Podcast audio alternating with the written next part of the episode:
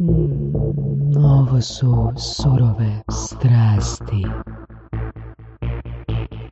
Koje ćemo pitanje postaviti današnjem gostu za reset, a? Jesi ga potukao na utakmici? Naravno, više puta. Ok. Upiši jedan takav najbolji događaj. Uh, dobro. Najbolji događaj. Najbolji, Najbolji po tušnjav, navodnicima, najbolji tušnjavo. Pa ne znam, mislim, teško mi je izdvojiti sad jednu, jer je bilo toliko divnih tušnjava da... Imaš top 10. Aha, pa je, nemam baš, mislim, imam možda negdje, ali mora, mora bi malo izdvojiti vremena da si napravim popis. Pa 80. su bile sve to, totalno divlje, ono, svaka utakmica je praktički bila nered, država je bila ono, u raspadu i nije bilo kod danas da ono svaka sitnica bude na naslovnici medija, ovaj, ja Nije bilo Facebooka. ako, ne znam, ja uvijek volim pričati o neredima u proljeće 88. kad je doslovce e, su prevrtani policijski automobili i napadnuta je stanica policijska na križanju današnje, kraš, da, tadašnje Kraševe, današnje Bauerove i Vlaške policijska postaja Medveščak. Znači, doslovce bacano kamenje na, na nju, pucana su, Jesi pucala su stakla. Da, bio sam kao klinac drugi srednje ili čak prvi. Ne, drugi. Ne, prvi srednji. Mislim, Ja sam, išao, ja sam stvarno išao na utakmice, sam volio Dinamo, ali nisam nikad bio neki agresivac, ali normalno nisi ti mogao ni birat baš previše. Tako je vrijeme bilo, ono, tih nekih početaka nacionalnih trvenja i opadanja e, moći komunističkog sustava i tog represivnog sustava policije, tajnih službi vojske i tako dalje i jednostavno su neredi događali. To, to, to bi završilo na nekom članku od e, pola kartice teksta čisto faktografski jučer je zabilježeno više incidenata, uništeno toliko policijskih vozila. Danas da se dogodi jedan posto takvog incidenta, to bi bio, bila naslovnica, zato ljudi imaju taj neki krivi dojam, ono, prije je bilo divno i krasno, nije bilo nikakvih problema. A ako niste odrastali onak, kako bi rekao, na ulici, ovaj, onda možda ste vjerovali u to, ako ste imali 80 godina, ali definitivno je Jel te to onda gurnulo u, u liberalizam, da tako kažem? Pa, e, e, pa ja jesam kao nogometni navijač, e, mislim, ja sam zapravo liberal postao, to ćemo kasnije obraditi kroz poslovni svijet i kroz zapravo viđenje ekonomije, ne kroz viđenje drugih aspekata liberalizma, ali definitivno vi kad vidite koliko taj državni sustav kroz taj represivni, dobro, jasno da ni u kojoj državi u svijetu intelektualna elita ne ide u policiju i u represivni sustav. Čast izuzecima, naravno ima među policajcima isto i vrlo inteligentnih i mudrih ljudi, ali, da, ono, ajmo reći neki pozornik, ono, nije baš e, cvijet inteligencije, zato što jednostavno ne, ne bi bilo isplativo da se takvi ljudi stavljaju na takve pozicije. I zapravo sam kroz, ka- i kao navijač shvatio koliko je taj sustav na neki način i, i, i truo i korumpiran, jer zapravo ne služi građaninu, nego služi i vlastodržcima. Ovi, i, I zapravo dosta dobro kao navijač vidite koliko je koja zemlja dobro organizirana. Kod nas svi vole govoriti ovo trebamo kao englezi s navijačima, ali da vam trebaš imati policiju kao englesku koja doista ako ne nađeš probleme te tretira jednako engleskoj kraljici. Možeš ti biti malo i pod e, gasom i možeš biti malo i bahat i to, ali dok god ne pređeš određenu razinu ti si za njih gospodin. A dok kad pređeš onda hvala Bogu i trebaš e, snositi posljedice. Tako da, da, definitivno mislim da i kao, kao navijač sam bio svjestan, zapravo i vidite tu priču navijačku 80-ih je bila borba protiv Jugoslavije, komunizma, načelno, naravno nije to bilo, bio, bila nit vodilja, nit vodilja za većinu, budemo iskreni, bio alkohol, nasilje i kao i svugdje u svijetu, ali, ali je bilo vezano uz, uz to neki povijesnu točku u vremenu, ne tako 90-ih i na kraju nije, umjesto da navijači postanu neki ono, favoriti vlasti jer je došla Hrvatska, opet kreće ta borba za povratak imena Dinamo i opet navijači postaju državni neprijatelj. Tako da definitivno i taj svijet me ono, to je nekakva, mogu reći da sam na neki način i anarhist u nekim aspektima, naravno da nisam, zapravo sam anarhist, treba biti, policija treba postojati da bi uređivala ono odnose između ljudima ovo, uz pravosuđe i neke druge aspekte. Pa, e, znaš, čitajući malo o tebi, završio si geografiju, jel na? Tako je, Radio si u državnoj službi, Da. Zavod za statistiku. tako je. I onda si išao u Bruk Tužinića. Mhm. Sve nekako po 7 godina, a, otprilike. Pa da, ja, pa Ono, dobro, i- u državnoj službi sam bio nešto više od pet, Da. kod, e, u Bruku Težini sam bio nešto manje od sedam. Da, i onda si otvorio kao je- suvlasništvo u Grizzly komunikaciji, jel da? Pa ovoga, jel ti bi rekao za sebe da ponekad ono, imaš problem s pažnjom i pa ne, ne mislim, je, ja... s fokusom, pa životnim vrijednostima?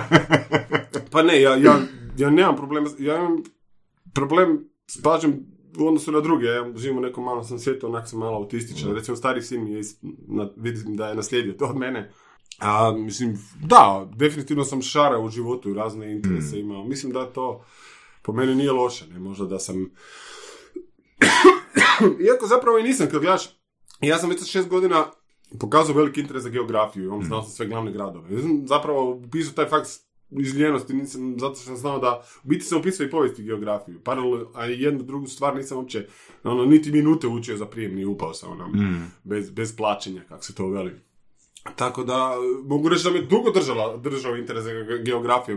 Mene ni danas on nije napustio. Ja sam volio svoj posao, nisam volio ne možeš, ja sam se bavio demografijom u, u statističkom zavodu, a to nije baš realno da radiš negdje što, gdje nije u državnom vlasništvu. Meni nije smetala sama struka, meni je smetala ovaj, smetao način modus operandi državne službe, gdje ne vredi meritokracija, gdje će ti puno, mislim iskreno, ja sam to i priznao, pa is- ispao neki skandal u medijima. Ja sam priznao, ja sam zapi- tamo zapo- zaposlen preko veze. Svi apsolutni ljudi koji su tamo radili su bili preko veze zaposleni. I onda je bilo kao ono, ja sam tad, moja agencija radila za most, pa kao, Most, čovjek koji radi u Mostoj agenciji prizna da, mislim, pa, pa zak je bio, et, ja uvijek, mislim, ja, i naša agencija je na neki način transparentna i mi ono uvijek kažemo što nam je Dobro, ima li državni zavod za statistiku statistiku e, koliko ljudi se nije zaposlilo preko veze? Ne, ja mislim da tu, e, mislim, bilo mi dosta jednostavno. Ne, ne tvrdim, možda među vremenu je bilo a, nekih ljudi koji, mislim, ne kažem, da pače, ono, neki su rekli šta ti imaš protiv, e, ne, meni je ta agencija i dalje draga, ta- tam su divni ljudi radili i rade, ali da je bar to neki egzemplar, onda bi rekao, ok, ali budemo iskreni svugdje je tako, i u gradskim službama, i u, ma, mislim, pa to sad, čak imamo ove transkript- transkripte i snimke s Bandićevog suđenja gdje, gdje je sasvim jasno koji je kriterij za zapošljavanje i na koji način se napreduje. Mislim da prema nama koji smo porezni obveznici, ono neki kažu kaj se ti budeš, pa ti si isto bio uhljeb. Pa dobro, mislim, čo, ljudski je priznat, ono. Mislim, ne mogu reći da sam pogriješio. Ali ono što je super kod toga je recimo može biti dosta objektivniji. Znači razumiješ tu stranu, ako imaš to iskustvo. Ono, da, Da, ok, da. imam to iskustvo i ne slažem se s tim, to nije dobro. Ali opet razumiješ da tomu, u tom trenutku nisi razmišljao da je to pogrešno. Danas imaš puno, puno širu sliku. Pa da, ja sam došao iz vojske, nakon fakta sam otišao u vojsku i onda sam bio nezaposlen, živio sam od upitnika, bio onaj kviz upitnika. Čekaj, u vojsku si došao putem veze ili? A ne, tamo su me pozvali. Ne, ali su me, silova. ali su me izbacili neko tri mjeseca, ja sam bio bolestan. Svi mislili da sam preko veze izborio da više ne idem u vojsku, ali nije, to je fakat bilo čisto, jednostavno dali su mi odgodu, a kad je odgoda isticala, više nisam trebao ići dosluživati. A dobro, to je sad druga priča. A, da, mislim, da, ono, nisam imao posla i uspio sam dobiti posao tamo kako sam dobio i raditi u struci. Na neki način sam taj faks koji me od malena privlačio ta struka i, i to mi baš nije davalo puno nekih alternativa i eto, tamo sam radio pet i nešto godina. Ok, a koje su dobre vrijednosti izvuku iz tog posla? Pa dobro, mislim, ja, dobro, dobre stvari, recimo, dosta sam putovao, dosta sam surađivao sa strancima, znao sam dobro engleski, pa su mene gurali, ono, da, to je isto ono smiješno u Eurostatu Luksemburg i sad neka konferencija vezana uz popisi stanovništva i sad sve zemlje, i mislim, to je tad, to je bilo negdje, ne znam, dve i druge, nemam pojma, Ove, sve zemlje su poslale neki su poslali čak i šefa statistike, znači na ravnatelja, neke su poslale pomoćnika, barem neke šef, onda imaš ravnatelj, pomoćnik ravnatelja, onda imaš nekog šefa demografije, to je neka treća razina, a ja sam bio ono najobičniji zaposlenik, a sve države su poslale neke veće mange, veće face, ono, oficire ili časnike bojničkim rječnikom, a ovi Hrvatski je poslala mene, ja tam sjedim. Solo, a ovo, svi su imali po dvoje, troje, da, ja onak tam dolazim, Oni, oni svi gledaju ko se ove klinac kaj taj glumi ne, u dijelu. onak. Važno je i onda ja tam neki pričam. i tako. Ali Tako da mislim da ono na neki način su me gurnuli, možda neka, ko- neka korporacija to nikad ne bi napravila. Oni bi imali neku hjerarhiju pa bi postali Da, znaš, ono, nekog iskusnog menadžera, tako da sam tu možda neke naučio. Pa na, naučio sam raditi, mislim, to prvi posao, ozbiljni, prije toga sam radio neke studentske poslove, ne mogu reći da nisam puno toga naučio, naučio sam i nekakve stvari naravno vezano uz struku. Mislim, i kod obrade popisa ja sam mm, e, bio i šef i imao dosta, na neki način menadžer imao. S obzirom da si bio šef, jesi li ti kome sredio posao prek veze? Ne, nisam, nisam, ne. Nisam, nego, e, ja sam, ajmo reći, bio metodološki šef, jer kad se radi obrada popisa stanovništva, e, 400 ljudi ste zaposli i onda oni, sad će se navodno raditi na neke modernije načine, imaš brde, pa, brda papira, svaki popisni okrug ima svoj kao fascikl ogromni, gdje su svi popisni listići i onda to neko mora napraviti neku logičku računsku analizu svega toga, odstraniti neke krive odgovore i tako dalje. Znači, To su- papiri, ništa digitalno, da, ništa. tad ne, ma ne, evo sad, ne, na, tad, smo, tad se pričalo da će 2011. biti sve digitalno, nije, nije bilo, naravno, taj 2011. očito bio. Da, ne, neću sad tračati bivšu struku, ne, ne kažem, ni, meni je tamo bilo lijepo i sve, ali jednostavno, biti tek kad, iz, ko ono, kad, kad promijeniš neke, onda tek skužiš kaj ne valja. Mhm. Meni tamo bilo ok, ali ono, nije bila ni plaća dobra i...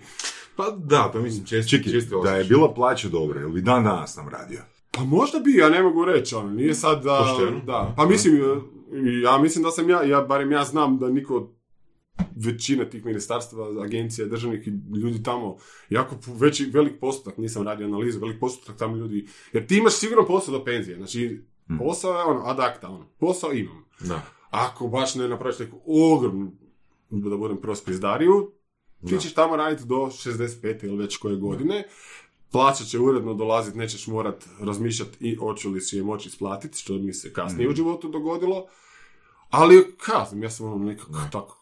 No, to je veliki dio problema, što ljudi koji su tako bilo kojoj službi, zapravo nemaju pojma kako je izvan, nemaju pojma kako Da. je to ne raditi u takvoj službi gdje ih niko ni za ništa ne pita i gdje ono... gdje Isto, sve- kao što ti ja, Boras, ne znamo kako je to raditi u korporaciji, možda bi se fakat zaljubili, ono, bili žalosni kad smo snimali 100, koliko, 1700 epizoda podcasta Surovih strasti do 2026. Da, ka, kažu da je por- korporacija neki malo profinjeniji, profinjenija i možda malo naprednija državna služba. Ono. Isto nisam, to je isto jedna, jedini posao koji nisam radio, nisam nikad radio u nekom takvom sustavu, malo kažem, o, Ovaj, em, a, i- eto, onda sam dao otkaz, otišao, da sam sasvim novom sam tek skužio, jebate, pa ovo fakat nije bilo dobro di sam- kad sam ja tam radio. ne. Da, a da li ti je onda novac bio glavni kriterij?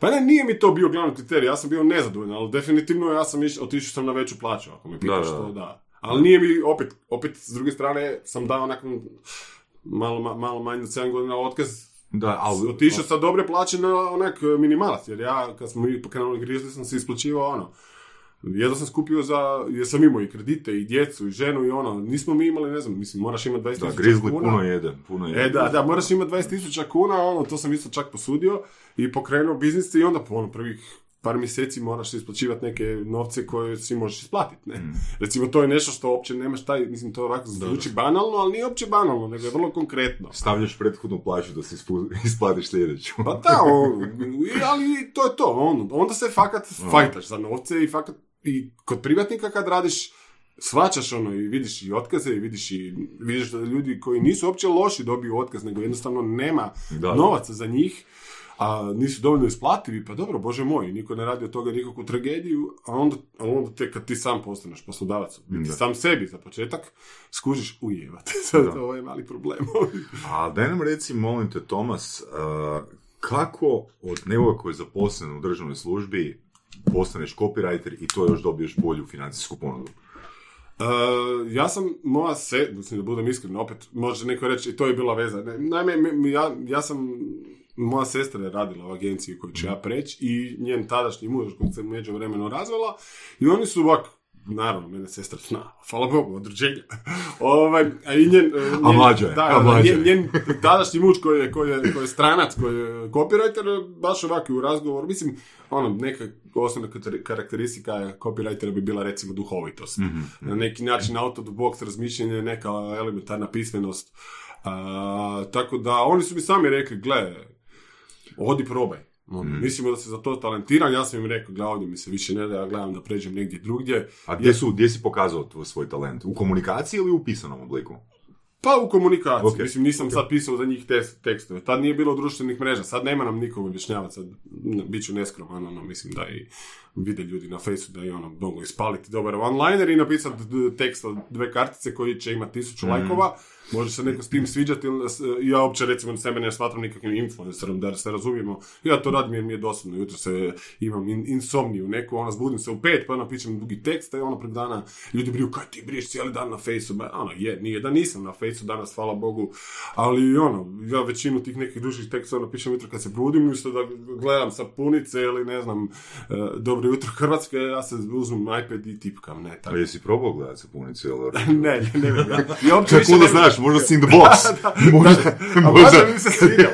Ne, ne, ne moram uopće televiziju više gledati. Ja sam, Možda je na- pisanje sam po ovisan, Fejsu Možda bi trebao psihijatru ići, ali ono, neki možda je za tebe sam- pisanje po fejsu samo državna služba. A možda. Izađi, va, izađi u sapunice. da, da, da. Evo, tako da i onda sam dobio taj posao. Ovaj, prošao sam, naravno, ne znam, dva kruga testiranja koja su bila fakat zanimljiva. Daj, daj, daj nam ovoga presjek, što se događalo? Na testiranju? Na testiranju. Pa, e, bilo je ono, test verbalne inteligencije, da zadaju ti neke nepovezane riječi, ono, Mhm. potpuno nevezane.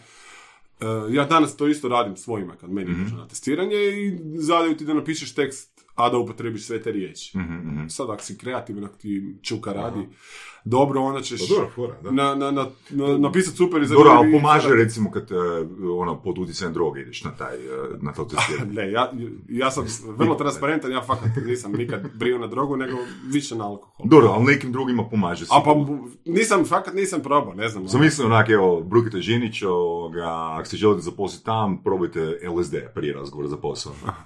Ma ne, ne, mislim, e, mislim da, dobro, da, mo- neko bi, mo- možda bi prošlo, ali taj ne bi baš dugo trajao, jer agencijski posao je dosta, dosta stre- stresan, ovaj, i neko ko je baš ovisan, jako bi brzo izgorio.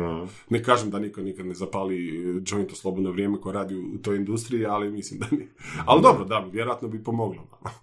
I da, onda sam to prošao, dobio, po- pitali ja sam onda rekao, da na završenom razgovoru sam rekao, gledajte ljudi, ja fakat sad već je mi neko, meni su, naime, meni su recimo, oni stvarno htjeli slati u Eurostat iz, iz statističkog, to što bi mi praktički ono, i, znači, ne, ja, ne, ja čak- zapravo nisam odbio išao za većom plaćom, ja sam zapravo, na neki način sam bio pošten i shvat, vidio sam da se ja ne vidim u tom svijetu i, jer ja sam mogao, nudio mi otvoreno, Čovjek čovjek, je okolina, jel, tražiš? da, Jel nudio mi čovjek da pređem u Luksemburg u Eurostat gdje bi mi plaća bila velika na šest mjeseci, ali svi koji odu tamo manje više ostanu. Je li to teška odluka bila? Ne, ja sam odmah znao da ja to neću. Jer to je već bilo u trenutku kad sam ja shvatio da se ja ne vidim u tom svijetu. uh, neke, jer i to je tamo državna služba. Eurostat je isto državna služba. Naravno. Da. Malo financijski je, ali- Luksemburg je po BDP-u onak prvi u svijetu i tam i ne možeš imati nisku plaću jer ne bi preživio jer je sve skupo od stanovanja nadalje. Dakle, bez obzira što je to državna služba, to je jako dobro tamo plaćeno. I oni su meni to tamo ponudili, ja sam to odbio i onda sam zapravo skužio. Jel možeš reći recimo top tri razloga zašto ne bi ostao u državnoj službi ili ne bi se vratio? A, pa, nedostatak meritokracije. Ok. Čak ne, ne smatram sebe tu oštećenim, nego mi je bilo par puta žao kad sam vidio da je napredovao neko ko nije trebao napredovati, a nije napredovao neko ko je trebao. Potom ti ono, kod, kad kod žena ti je to nekako na bed, znaš, ono, misli si, cura, fak- pa to, kad vidiš da neka ženska je trebala ići naprijed, a, i te onda državne službe priju, kao ne, mi smo za ravnopravnost. U realnom sektoru nemaš tih problema, starija, ako je ženska pametnija, ako je brža, Da. ona će napredovat, ne. A, tako da meni živcira kad sa stajališta liberalizma, kad oni ono jako pametuju i propisuju neke kvote, gledaj, stari, ono, u kapitalizmu, ili jesi ili nisi, boli me briga, jesi bijel, crn, žut, koji spolni organ imaš, to je potpuno nebitno. Tako da, e, da prvi, prvi je taj, e, a drugi je, pa mislim da je to dovoljno, ja ne znam, sad ne mogu se ovak sjetiti, onda ima puno tih nekih podmetanja, tračeva, dobro, nije u mojoj baš bližoj okolini, bilo ono, ono bespo, besposlen to pijariće krsti, kad imaš viška vremena na poslu, ovaj, onda, Ja znaš, ti ono- fali višak vremena taj. pa ne, ne fali mi to. Pa ja imam, ja, ja sam sad sam svoj šef, ja nemam sad neki tempo da ja moram ono odrađivati svaki dan, mogu si na neki način formirati vrijeme, ali ono, neko vrijeme sam rintao da bi došao do te faze. Tako da sam opet se vratio u tu fa- fazu, ono, nije mi niko nad glavom, normalno, ja se i sam nekad ponudim, dajte mi ljudi da neke odradim. Ovaj, da, znači to bi bilo drugo, a tre, a ne znam. A, a ta sigurnost je zapravo na neki način ono, Dosadna. Dosadna, da, ono. Ka, sad ja sad imam posao i to je to, kazam, nekakvi Čekaš penziju. Pa da, ono, ja sam rekao, tamo, u ovom podcastu sad smo pričali, sam bio, pa mi je neki na komentar napisao koji si ti glupan, pa nije zatvor siguran. Ma dobro, nisu naši baš zatvori ko Ozi, ko neki američki zatvori, da te svaki dan siluju. Ja sam rekao ono, pa da, zatvor je siguran. Imaš ono, krov nad glavom i klopu tri put dnevno, a ono, kaj znači, sigurnost je zapravo na neki način precijenjena, ne u smislu sigurnosti ove neke javne, ono, ne želiš živjeti u nesigurnoj zemlji, ti neko ne otme dijete, ali u poslu, pa bolje malo, što bi rekli Srbi, čačkat mečku. Ono. Ti si imao e, djecu kad si, ili dijete kad si pokrenuo Grizzly komunikaciju? Imao sam e, starijeg, a mlađi je bio na putu. Aha. Jel te to nije mm, dovelo do toga da ono kalkuliraš? Ono, dru- mislim, ja imam to iskustvo kad sam ono, imao 26-7 godina, otvorio sam drugu firmu. I naravno, ono, bankrotirao sam, ostao sam bez svega, ali mislim, nije bilo posljedica moje odluke osim za mene. Na? Da, da, pa mislim da, definitivno imaš, imaš, imaš tu neku odgovornost prema drugima. Ne, m- m- ja nisam nikak... Ja sam bio 100% siguran da ćemo mi ono uspjet, naime, m- na neki način smo bili i inovativni. Mhm. A, Tomo Čehulić, moj partner u Grizzlyu, sad imamo i junior partnerica, ali tadašnji partner, ovaj, je PR-ovac, ja sam copywriter, čovjek iz advertisinga i mi smo bili sigurni da ćemo mi negdje tu naći nekog dovoljno klijenata da nas dvojica preživimo. Kako se dolazili do prvih klijenata? Jesu tu neki klijenti bili iz, ne znam, koje si, koje si upoznao Brukiti Žinića ili Ne, ne, ne, ja ne, ne- nešto, oni mene, oni su mene, mi- mene su dijelom i neki outsourcali uh, veće agencije u početku, smo tako funkcionirali, ja sam prvi dao otkaz, ja sam bio jedini grizli, nismo imali prostor, ja sam radio ono od doma s kauča, kompjuter, dječje igračke, ti onak sjediš na njima pa te žuljaju, pa mičeš to, pa ono, nalaziš s klijentima po birtijama, isto malo, naš čudno svi gledaju, ono, prostor, ali bili smo ziheraški, to moramo Tomi zahvaliti, ja sam, ovaj, on je više taj financijski dio firme, on je ovak dosta, kako bi rekao, oprezan i konzervativan i nismo htjeli ono, ulaziti u neke velike investicije prije nego što budemo sigurni da sebi možemo isplatiti plaću, nakon šest mjeseci onda otkazano smo uzeli prostor i, i priča ide dalje. Da, pa definitivno i, mislim, je ono, ali e, znali smo da ćemo za početak u najboljem slučaju pre, e, sa neke pristojne plaće preći na praktički minimalac. Jesu vam žene imale dobru plaću? Moja žena nije imala dobru plaću, ne. Ona je kasnije isto, na neki način paralelno sa mnom se tu u svojoj tvrtki probila i sad ima, ok, ono, nisam- ima pristojne prihode i mi, ok, sad živim, nisam, nisam ja, da- daleko sam ja nekog bogatog čovjeka, ali sa, stajališta nekog koji, ja sam bio dosta već stari, to je bilo, ja sam bio blizu 40, ja sam bio 39 i pol godina kad sam mi pokrenuli Grizzly. To rijetko čujemo, 39 i pol. A? A da, to, to su me klijenti naučili. Koliko imaš godina? Šest. Ne, ne, ne, pet i pol. Ovaj, da, i onda, da, pa mislim, je, mislim, ne, ne treba opet biti lažno skroman, bila je to hrabra odluka, ali najveće opterećenje u Hrvatskoj je okolina. Ono, pa kaj ste vi normalni? Pa kaj vam to treba? Pa ono, najveća spika je bila neće vam plaćat. I to stvarno ja ne znam zašto. Dobro, to je bila 2012. najgore recesija moguća. Ali tebi je to onda ujedno i neka komparativna prednost. Jer ti kao nova agencija na tržištu možeš biti fleksibilni, naravno, prije Da, svega ali jeftiniji. ima primjera, mislim da smo nekoliko gostiju imali koji su baš 2012. otvorili iz tog razloga i svi su uspjeli. Ne? Pa da, pa da, pa, pa mislim, ni- nije to neka velika mudrost, puno pametnih ljudi je to reklo. Kriza je ujedno i prilika i zato nekad kriza i dobro dođe, da se, ono, od strane nekakve tvrtke, pa mislim, svi signali tebi kao nekom poduzetniku ili i samom zaposleniku u privatnoj tvrtki ti dobro dođu, ne? Ja nikad, ja uvijek govorim ljudima, pa bolje je ljudima reći, ono, nemam pojma, loše vam je ovo jelo u restoranu, ti, ti, nije da ti čovjeka na taj način vrijeđaš, nego ti mu radiš uslugu, ono, drugi put će se, ako se neće poboljšati, onda će propast. Dakle, pa, mislim, pa to je, ti svi signali i tržišni i ti neki izravni su dobri. Ono, z- zašto ono? Pa mislim, niko nije prisiljen ići u tvoj restoran. Sad, to je naj- najbanalniji primjer, ali radi s tvojom agencijom, ne znam, ići u tvoj autoservis. Tako da, ovaj, dobro je zapravo, i biznis korporacije su tu daleko otišle, oni stalno to mjere i tak dalje, ali i privatni biznis i ono, u okviru svojih mogućnosti bi to trebali što više raditi. Tako da, di smo bili? Mislim, rekao si prilika. Gdje ste onda vidjeli priliku? Pa mi smo ono, konstantno kucali na vrata i konstantno dogovarali sastanke i danas smo zadržali taj duh. Mi konstantno radimo prodaju. Znači, na, mi, mi uvijek kažemo, mi ćemo doći, imati e, ono, stolarsku radnju sa dva zaposlena ili bio mega korporacija svjetska, Apple, mi ćemo, nećemo, neće biti uh, lagat pa reći ćemo jednako ozbiljno shvatiti jednog i drugog klijenta, ali ćemo i jednako pripremljeni doći na tu neku prezentaciju gdje ćemo mi onda prezentirati uh, što mi možemo tebi ponuditi. Mhm. Ono, ti Znači, doista nemate takve filtre. Pa ne, ne, mi dalje dan danas, a u početku pogotovo, dan danas na, normalno kogod, i, i ako nam se pogotovo, ako nam se javi, ako čujemo neko ne treba komunikacija, čak ako ne čujemo, ne čujemo ništa, mi kucamo na vrata i nudimo naše usluge. Baš zato što imamo jak širok dijapazon usluga i onda nam niko ne mre reći, a meni ti to ne treba. A čekaj, čekaj, jesi siguran da ti ne treba oglašavanje, ali ti možda treba PR. O, Da. Tako da je to neki modus operandi. Ali dobro, to je kontra u biti nalasku niša, ne? Da. Ne, ma, mislim, jednostavno način... Mislim, ne moraš, ako imaš takvu, uh, um, ajmo reći, radni potencijal da si spreman kucati bilo gdje, onda ti zapravo, bil- bilo gdje, na x vrata, onda ti zapravo ti ne treba niša. Pa, možda, mislim, koliko vas ljudi ima? Sad nas je 11. Ali nije li onda teže prodat, ako nemaš nišu? Pa ne, ja mislim da e, mi, mi namjerno ne želimo uzeti nišu. Nas, naime, nas percipirao kao agenciju koja radi puno politiku, što totalno ne stoji. Jer ono, Da, bilo je par puta u medijima, tako pa da, da, ljudi to, pa nam ne krivim ja nikog, naravno. Javna percepcija se stvara na osnovu, nemaju ljudi vremena se sad informirati šta neka tamo Mhm. deseta agencija radi.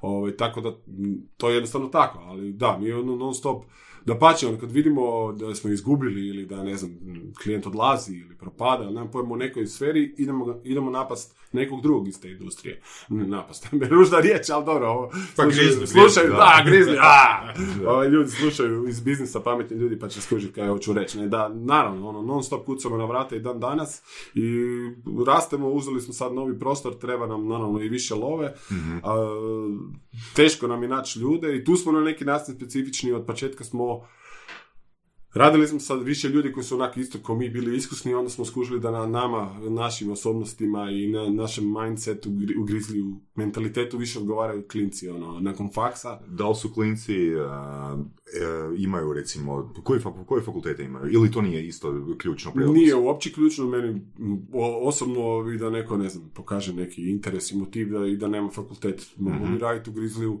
A uglavnom ljudi su sa, sa e, komunikologije na hrvatskim studijima na e, ovaj, e, fakultetu političkih znanosti. Mhm, mhm. Većina je ljudi to završila, ali pa i po sebi mislim. Ja sam diplomirao geografiju na PMF-u, na prirodoslovnom fakultetu, neku struku koja baš nema puno veze s ovim što radim, pa zato i nismo... e, Tomo je novinar po struci, on je bio i novinar i urednik i, i PR-ovac, ali definitivno nam nije to bitno ovaj, formalna naobrazba, bitan je motiv, bitna je fleksibilnost, bitna je predanost. Znači, primate otvorene molbe ljudi koji su recimo završili za pomoćnog tokara. Pa a, ako mi mi neko, pa dobro sad iskreno da, da dobijemo 100 ponuda i da bude jedan među njima tokar, možda ga ne bi zvali, ali da mi neko kaže, gle, frajer je tokar, ali je fakat pametan, eh, ja ti garantiram da je bistar, bez problema, zašto ne, opće, opće, potpuno.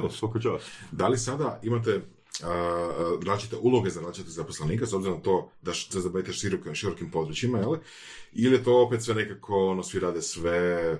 Pa da, ra- rastom, prije smo svi radili sve, sad kako rastemo imamo, ne znam, primjerice dizajnera koji je usko specijaliziran, ali pa i mi sami, ne znam, mislim, postoji naravno razlike između, ne znam, PR-a i oglašavanja, ali na neki način je to i slično. Meni je to recimo zanimljivije u odnosu na bivšu agenciju, jer tamo sam radio isključivo oglašavanje, copywriter sam bio i ono, razmišljaš ono, na neki kreativni način, smišljaš koncepte, kreativne headline, slogane, ne znam, a ovdje nekad ti dobro dođe napisati priopćenje, jer, političko, Evo, smisliš ovoga kreativne rečenice, headline. Kako se mjeri produktivnost u agenciji, produktivnost copywritera? Pa ne mre se baš mjeriti e, produktivnost copywritera. Po slova. Da. po broju dobrih fora, unutar 8 sati. Je danas nemam vremena za, nemam vremena za pauzu. Fale mi još dve fore. Pa, ko, aha, mislim, produktivnost je teško mjerljiva, ali mislim da imaju, mislim, bilo ko, bilo ko inteligentan može o- odvagnuti, ali neko radi dobro, ali ne. Tako da... A koji je filter? Recimo, copywriter napiše ono XY headline i sad koji je filter da kaže, e, ovih tri su dobra, četvrti i peti izbacujemo. Pa ja recimo ko kreativni dir, mislim, Mhm. misliš ono, ja recimo evaluiram znanje i talent nekog copywritera, ja sam kreativni dir, pa ne znam, ono, mora biti ono efekt, uj evo te, pa to je to.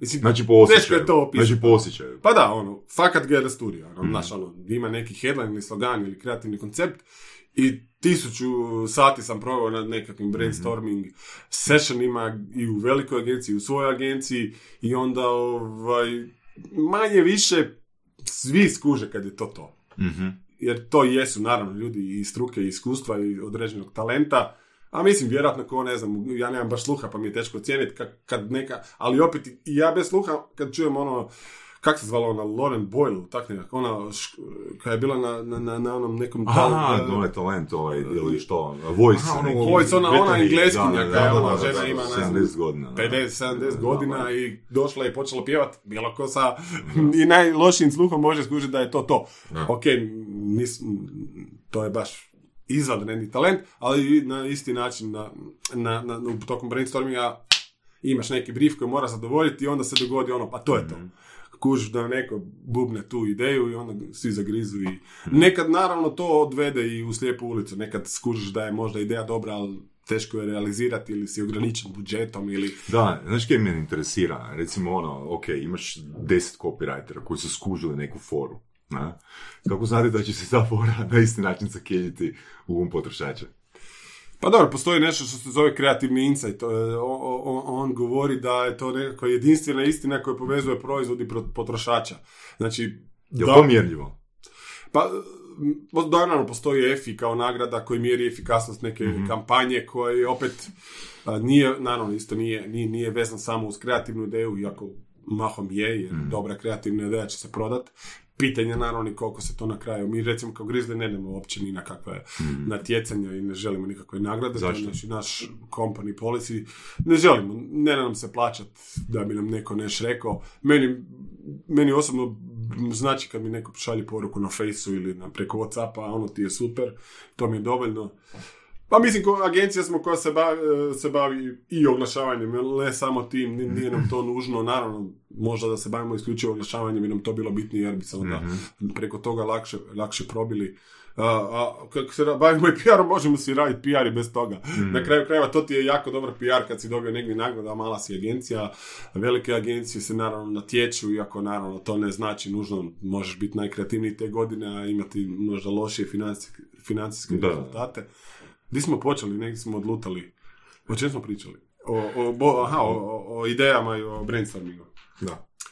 Da, pa mislim, kažem, e, što se, samog, što se same ideje tiče, ona može biti na neki, ne znam, sad ću uzeti primjer, ne znam, just do it. Možda je ta ideja, taj slogan zvučao nekom i banalno, ko možda nema talenta, ali možda ima loš dan, ili nemam pojma, ono, ostavila ga cura, ali onda, je prije kasnije došao neko i rekao, gle, ono, ta slogan je fakat super, a nije niš posebno, ono, nije neka igra riječima, niti, niti, ali ima emociju, mislim da je emocija najbitnija, mislim da, da, da, da, da dobra priča a, mora a, definitivno a, pokrenuti neku emociju kod potrošača, Mislim, to su i onaj Simon Sinek i ti neki psiholozi koji se bave e, komunikacijom su zaključili da je emocija nešto što te pokreće.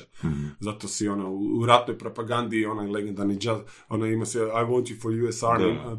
taj neki čičica sa onom američkom. A oba dva su call to action zapravo, na? Da, call to action, ali nije samo ono popust 30%, nego Da, da. mora i neku emociju u tebi pobudit, jer a, moraš biti fakat motiviran da se ideš mm fajtat u ratu, ali i da bi kupio tenisice moraš e, osjetiti neku emociju koja će te potaknuti da ne razmišljaš samo o njima, nego da fakat odeš u dućan i kupiš. Da, meni je recimo super primjer uh, imena koje ste osmislili, Unsnooze.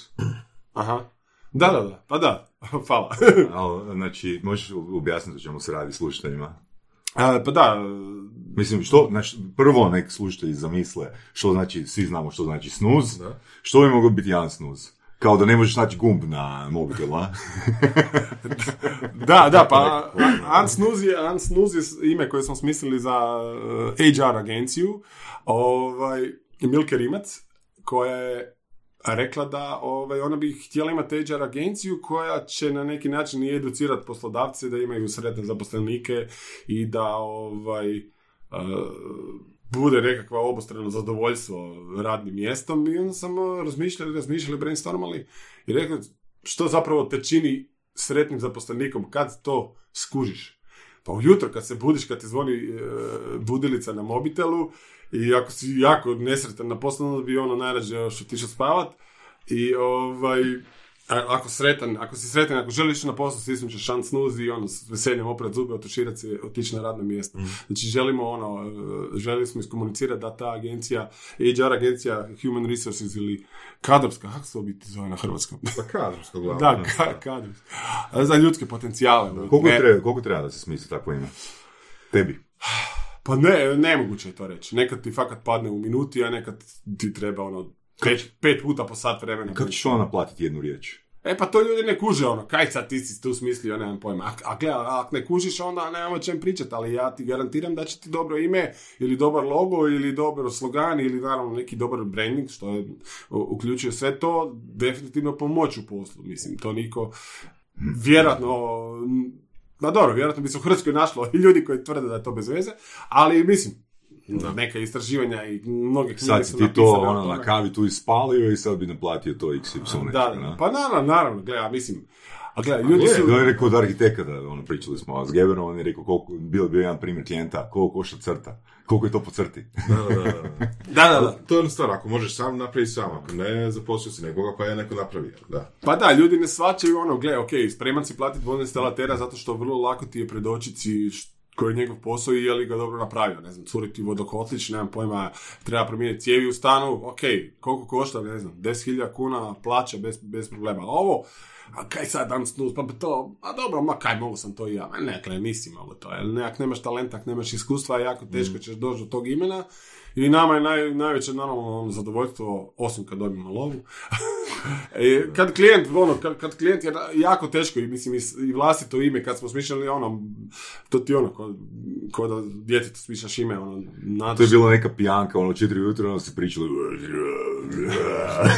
Nije, ne, ne, ne, mi smo se dopisivali na mail i ono, neki smo se ono, pre, ono, e, mislim, prepucavali. Svako je dao neke predloge, ja sam se sjetio Grizda, ja sam ime je pamtljivo, ime je jednostavno i ono, vrlo je bitno, po meni najbitnija karakteristika imena mora biti da recimo, Ansnuz isto je ime koje će svako se zapamtiti jer je drugačije. Ne zove. Sve te agencije imaju nekakve slična imena i tako isto, recimo, pogotovo, dobro, u oglašavanju su manje više, ili te franšize svjetske, pa ni ne mreš nazvati ime ili se zovu po vla- vlasnicima, a u PR-u su po meni, sad ću malo kritizirati kolege, dosta su onak nemaštovita imena i... i, i Dobro, ali, isto, ali isto tako i tebi neko može reći, e, uzeo si foru od 7-upa. Za čega? Uncola. Aha, ma dobro, da, pa okej, da, Mislim, to je ono, sad... mislim, copywriter bi onda uvijek Aha. mogao imati t- neki, neki obrazac ono, u templateu, e, imaju stalno pospremljenu riječ an, nešto. Aha, ma dobro, Dobro, nije, to sad nije, pitanje da. sad ono, originalnosti i općenito je ono koliko je sad... Mislim, Ali dobro, nije da- ne široko pričam za je drugi dio riječi, ali ovaj. taj an A, je dobro, neka bi fakat trebao biti onda jako zločest, jer nije, mislim, M je ideja iza cijele priče potpuno drugačija, kreativna, M je industrija potpuno drugačija, ovaj proizvod e, Da. široke potrošnje, ove agencije specijalizirana. Spomenuo si da radije uzimate svježe ljude, znači ono tipa iza fakulteta, odnosno mlađe ljude, jel, koji nemaju puno iskustva. A zbog čega je to? Koje bi prednosti onda tu naveo? Pa na neki način, zato što smo mi specifična agencija koja radi jako puno toga i ovaj, e, onda ga možeš na neki način formirati u više smjerova. Normalno da neka velika agencija sa 50-60 ljudi treba, ne znam, copywritera za, ne znam, telekom industriju, onda na neki način želi neko ko već nešto zna, može uzeti juniora kojeg će onda odgajati, on- onda će biti dosta usko specijaliziran. A kod ovog našeg načina poslovanja ti je jako bitna motivacija, jer je dosta je naporno, na, na- baš to što radiš različite, ne samo različite industrije, nego i različite oblike tržišnih komunikacija. Naravno, Znači baš želite nekog, recimo, generalistu. pa da, da, da. Želimo, želimo ovaj, i zato nam je i testiranje tako da ono baš gađamo da naravno verbalna inteligencija je recimo nešto što mora imati ono i za PR i za, i za copywriting a, osim ako naravno tra- ne tražiš nekog baš a, No, mislim, sad imamo i ljude koji se bavi više tom accounting, eh, accounting dijelom posla, tu su naravno neke brojke bitne i tako dalje, ali eh, ja mislim sve je u motivaciji, ako je neko motivira sve će naučiti, to, to, to, ako sam išta naučio kao neki poduzetnik, onda je to to. Neki ljudi stariji možda nisu, a imaš i naravno neke svoje brige, imaš i doma na djecu, nemam pojma, a neko koji ima 25 godina i mi ga uspijemo motivirati reći, Mislim, ja uvijek kažem ljudima, gledajte ljudi, vi ne radite za, za nas. Formalno sad, to je ta lijeva neka, lijevi ekonomski pogled, ono, izrabljivanje sukob rada i kapitala. Ali realno, stvari stvarno, u pravom svijetu, izvan tih nekih akademskih kruga koje vole lamentirati o sukobu rada i kapitala, realno, tomu ja ćemo uvijek, tako smo mi pokrenuli, mi ćemo uvijek imati posla. Malo zaradit ćemo se neku lovu, ni on i ja nismo neki materialisti koji sanjaju ne znam kakvim bogatstvima i živit ćemo pristojno od toga. Ti si sad dolaziš 10, 11, 12, 15 u Grizzly i ti se moraš potruditi da ti više ne budeš 15, nego da dođe i 16 ili 17 ili 17 ili 18. Jer to te na neki način štiti jednog dana kad dođe možda kriza ili pad prodaje od otkaza recimo, sasvim konkretno. Mislim, mislim, mi smo tako ono, down to earth ljudi, ono. Kažem, gledajte, te, te- ti radiš za sebe. Naravno da ti radiš za nas, ali mi ti za to dajemo novac, ono. Ti, Ako se dobro sjećam, vi čak i dajete udio u vlasništvu, to je bilo za vas. tako je, da, mi smo nakon pet godina, mislim da pokažemo da nije sve samo u akademskom razmetanju nekakvim floskulama, mi smo, Enea i Maja, znači Enea Hacukić i Maja Vratarić su došli kod nas, sad je već i vi- više, sad je skoro šest godina, nakon pet godina rada u Grizliju i to vrlo predanog i, i učinkovitog i kvalitetnog i ono što sam rekao, motiviranog, mi smo im rekli, cure, dobit ćete ono, junior partnership i udio u vlasništvu. I naravno to je isto na na način da ljude dalje motiviraš, jer tebi je u interesu da zadržiš nekog ko ti je jako dobar. Ne? Mislim, niko njih ne sprečava da i sad odu, ali opet i to je isto jedan od motiva da budem a, o- transparentan i iskren, ali ne- neki se čak i čude, ja mislim da su tu ne, mislim, nismo mi jedini da se razumijemo ko je to na- koji su to napravili, ali potrudili smo se nagraditi ljude koji su nam bili vjerni, koji su pomogli ono, rastu i opstanku grizlija i tako isto i kažemo drugima koji dođu, gle, mislim, Znači, nagraditi i zaključati. pa dobro, pa je, pa mislim, zašto ne? Ali zašto ne reći iskreno da je dobrom, normalnom, pametnom zaposleniku cilj zadržati čovjeka. Tu isto pada u, u vodu ta, mislim, ja, ja ne vidim, po meni, ljudi koji do poslova dolaze na neke sumnjive načine preko države si to mogu dopustiti. Mislim da bilo ko ko je na tržištu će napraviti sve što je u njegovoj moći, naravno, sad da- dati čovjeku 100.000 kuna plaće ako nemaš. Ali pokušati dati što više da zadržiš tu osobu koja ti je dobra i koja na neki način ono preuzima od tebe neke ingerencije. Jel To je tak neka pučka školska logika. Ja ne vidim kaj se tu ljudi tome toliko čude. Nažalost, kod nas ljudi nemaju iskustva i ne shvaćaju mehanizme funkcioniranja, ne znam, biznisa, pa onda se čude. Ne? Jedno, jedan detalj, ako možeš o tome pričati uopće.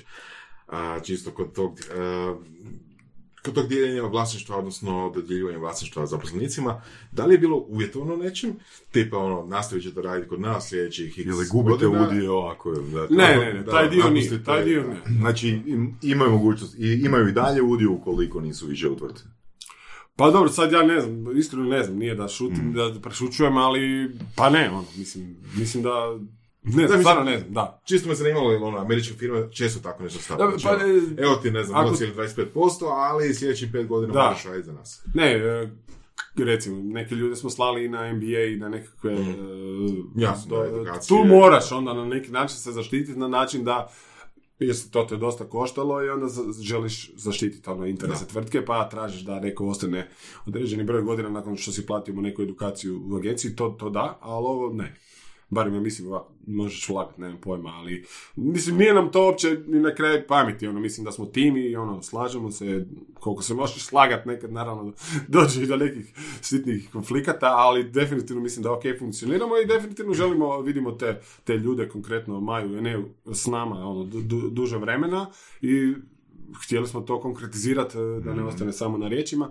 E, Ko zna, jednog dana možda bude i još takvih ljudi, vidimo se kao ekipu, vidimo se kao tim, a kažem, dosta dobro funkcioniramo, iako smo, jako smo različiti, mislim, ja imam 47 godina, to sva ekipa ima ono, znaš, ono, to mi je zapravo, sad već dolaze i ove generacije koje mi komotno mogu biti djeca, Ovaj, uskoro će vjerojatno i doći generacija moje djece, ovaj, tako da e, dugoročno gradimo tu priču na nekim zdravim temeljima i nadamo se da, mislim da i klijenti to dosta prepoznaju, dajemo autonomiju visoku, mi nikad recimo m, znalo se dogoditi doista veliki grešaka od strane. E, I na neki način ti je kad je neko tak mlad i lakše oprostiti grešku, jer ono, znaš da niko nije, naravno da neko napravi namjerno nešto da bi to bio otkaz. Ali ako neko slučajno pogriješi, ko radi taj greši. Neko je došao prije godinu dana i još sjedio u klupama na faksu. Dobro, da. To je neka razlika između juniora i, i seniora, među ostalim, da. Pa da, ali ja znam, mislim, čak ne bih rekao s agencije tu nekih egzemplara, pogotovo druge, druge industrije, gdje se takve stvari se strogo kažnjavaju i, i na neki način užasno uh, strogo gledaju. Ja mislim da ko, ko radi taj greši i da to po mene nije nikakav problem. Ako imaš puno posla, veće su šanse da će se dogoditi greška, a tebi kao agenciji je interes da imaš što više posla, tako da e, i to isto možda neki ono... Je li od početka bio plan da imate više zaposlenika? Je ono, nekima je ono dovoljno samo imati svoju firmu, biti jedan ili dva partnera i to je to? Jeste vi imali takav, takvo razmišljanje ili ste uvijek rekli, aha, sad ćemo rasti i uvijek ćemo zaposliti? Da, nismo mi nikad ono radili sad neki planovi sljedeći godina će nas biti četiri, pa sedam, pa devet. Tako da ono, ono, kako sam rekao na početku, mi smo znali da ćemo mi imati dovoljno posla za nas, pa ono, m- m- moglo se i outsourcat neke stvari, recimo dizajn smo outsourcali do nedavno. Ovoga, E, pa plan je neki ono, ajmo reći, zdra, rast na zdravim temeljima, konzervativan, ali definitivno kad vidiš da ti ljudi pucaju po šavovima, moraš uzeti još ljudi.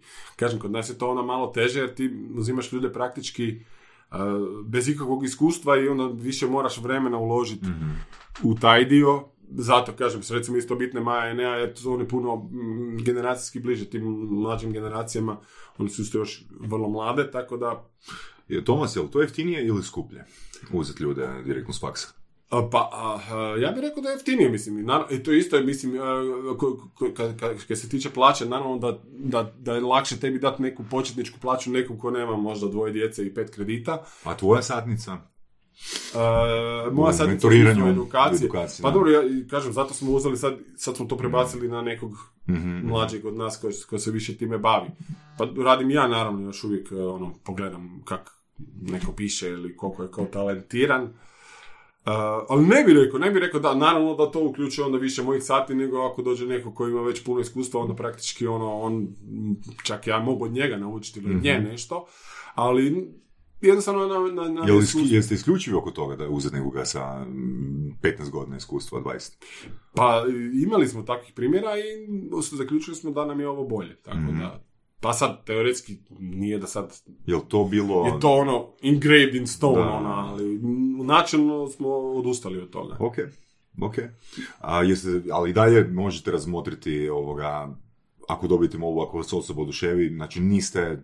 Pa no, ono, kažem, praktički ono, za ih intervju, intervjuima smo uglavnom imali sve mlade ljude. Ne znam jesmo mi to eksplicit, eksplicitno komunicirali, pa je to bilo tako. Ili su ljudi negdje pročitali u nekom intervju da smo to rekli, pa su samo takvi došli. Kažem, da, naravno, može nas teoretski neko od 50 godina oduševiti, ali Da. Ali ma- ma- malo je i taj tim sad ono takav da, da će se lakše uklopiti neko ko je mlad, kažem, svako pravilo ima i svoje iznimke, ali nije, kažem, nije da to sad pra- to nije pravilo, ne, ali tako na neki način razmišljam. Kužim. Evo, zanima me jedno tvoj stav, ono nešto si spomenuo malo prije, imali smo u 50. epizodi dva copywritera, Nenada i Nebojšu. Aha, sa, I- Nenad, da. sa Nenadom sam radio. Da, i u biti e, pitanje je bilo e, koja je niša copywritera. Malo prije si spomenuo da u velikim agencijama postoji copywriter koji je, ajmo reći, specijaliziran za, na primjer, telekome. Dok recimo njihov stav, ako se dobro sjećam, je da dobar copywriter ne bi smio imati nišu. Pa, ne, ne, ja sam mislio čisto što se tiče operativno je u nekom timu koji primjerice radi telekome, ali to ne znači da on ne radi na drugim klijentima. Nikako, ne. ne, ne, pa dobar copywriter se vrlo brzo, naravno, činjenica je, pa mislim, to je isto i kod PR, ne, mislim, lakše, mm, Tomu uvijek mi priča kad je ono čovjek je radio PR za, za pelene. Mislim, znači ono, mladi dečko, nema ni djece, sad ono, baš ga u tu neku industriju koja veze nema s njim.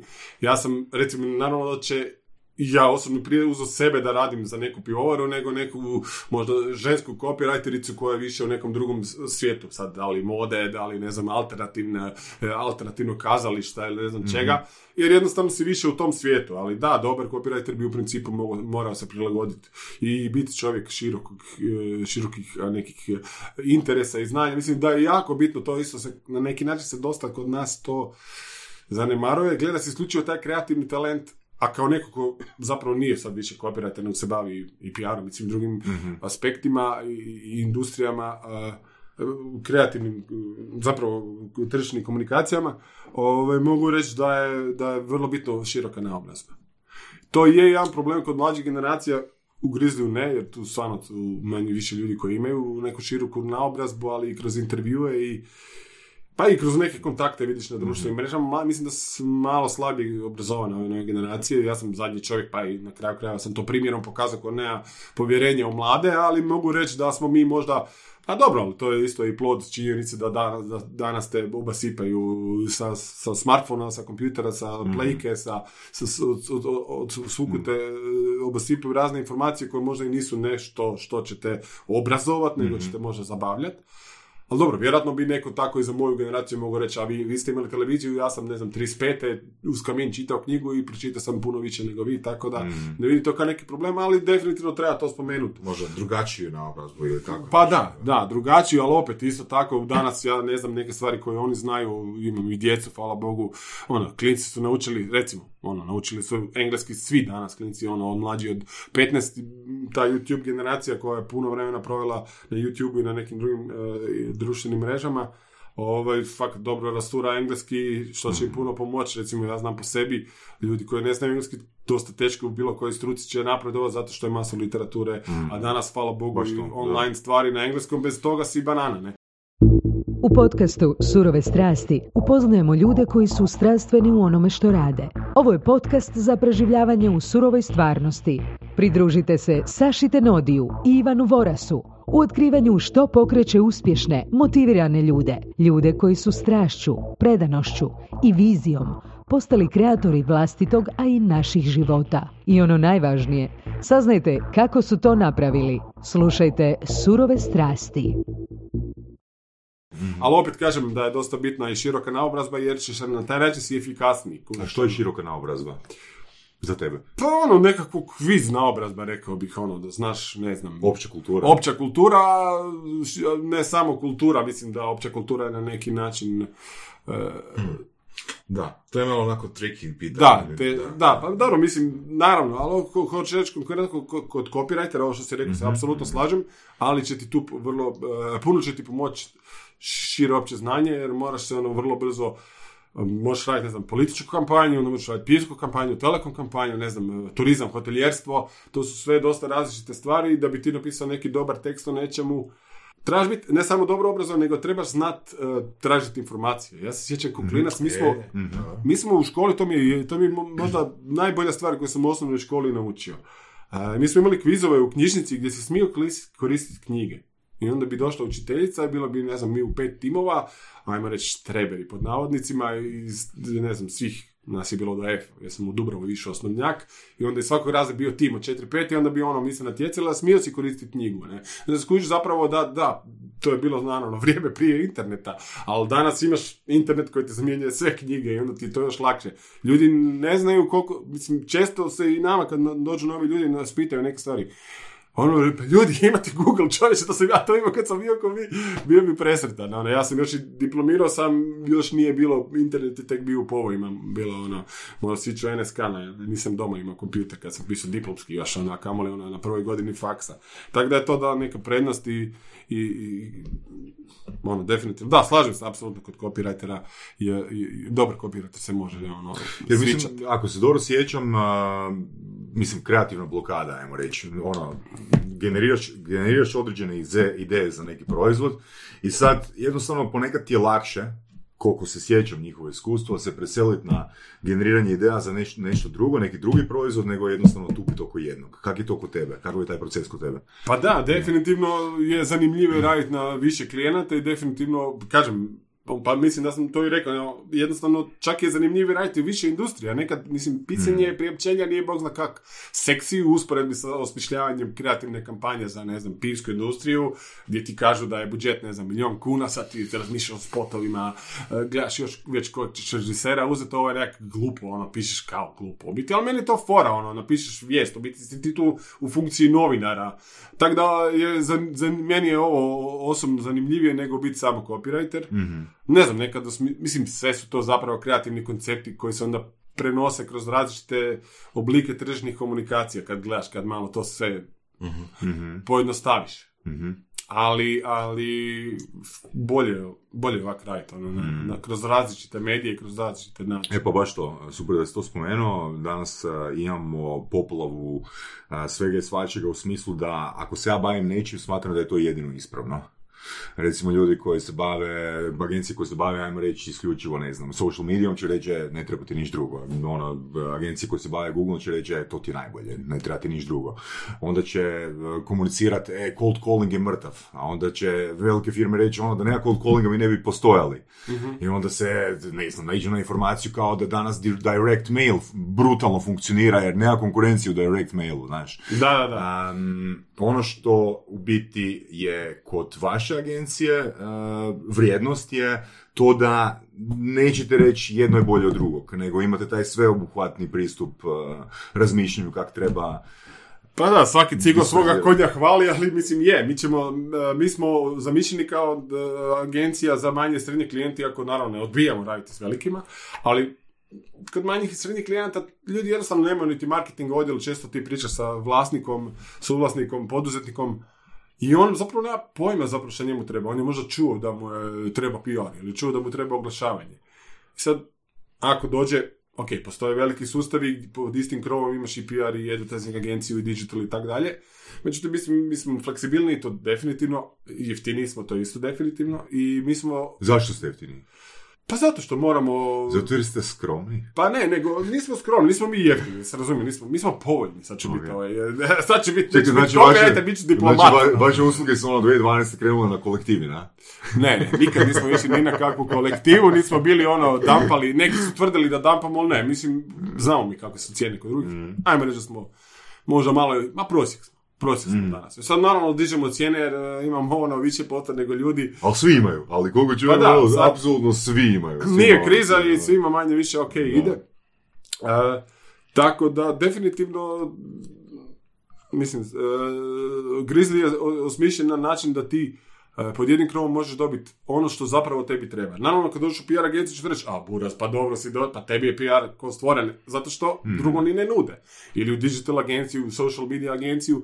A najčešće je dobro raditi danas pa mislim, nisam ja to izmislio, jasno, da naj, ja, najbazičnijim googlanjem možeš doći do informacije da su se i ti marketinški budžeti zapravo vrlo disperzirali su se i nije kao prije. Ovaj. Tako da, a, a isto tako se može, vrlo često se dogodi da nekom treba neko vrijeme PR, ali mu onda zatreba i nešto drugo, recimo, oglašivačka kampanja.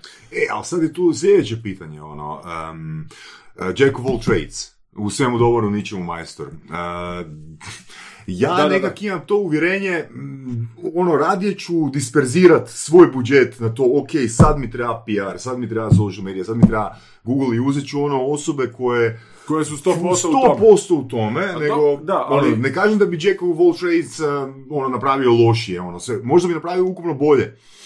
Da, da, ali mi imamo ljude koji su vrlo usko i kvalitetno specijalizirani za bilo što od toga, unutar pod istim krovom. Da. znači. Ja sam A- čovjek koji radi u velikoj agenciji, imam i brdo i nagrada i znanja i tako dalje, onda ja naravno to prenosim drugi Tomo isto bio PR-ovac u velikoj agenciji, u, sad, no, otprilike agenciji koja je sad ko, mi, ali hoću reći, ima to i uredničko i novinarsko iskustvo, ali e, tako isto i di- za, za, za, za social media, naravno nemamo recimo digital u smislu, usko, nismo tu recimo usko specijalizirani, sad smo uzeli i dizajnera, pa da, mi, mi nismo nikad ni rekli smo mi najbolja agencija u svim tim segmentima, jer bi to bio neki da. dream team, ne? Da, to je nemoguće. Ali, ali, e, ali smo definitivno agencija koja može pružiti po meni vrlo dobru uslugu za većinu e, potreba koje bi nekakva tvrtka imala za tržišne komunikacije, ima pod jednim krovom.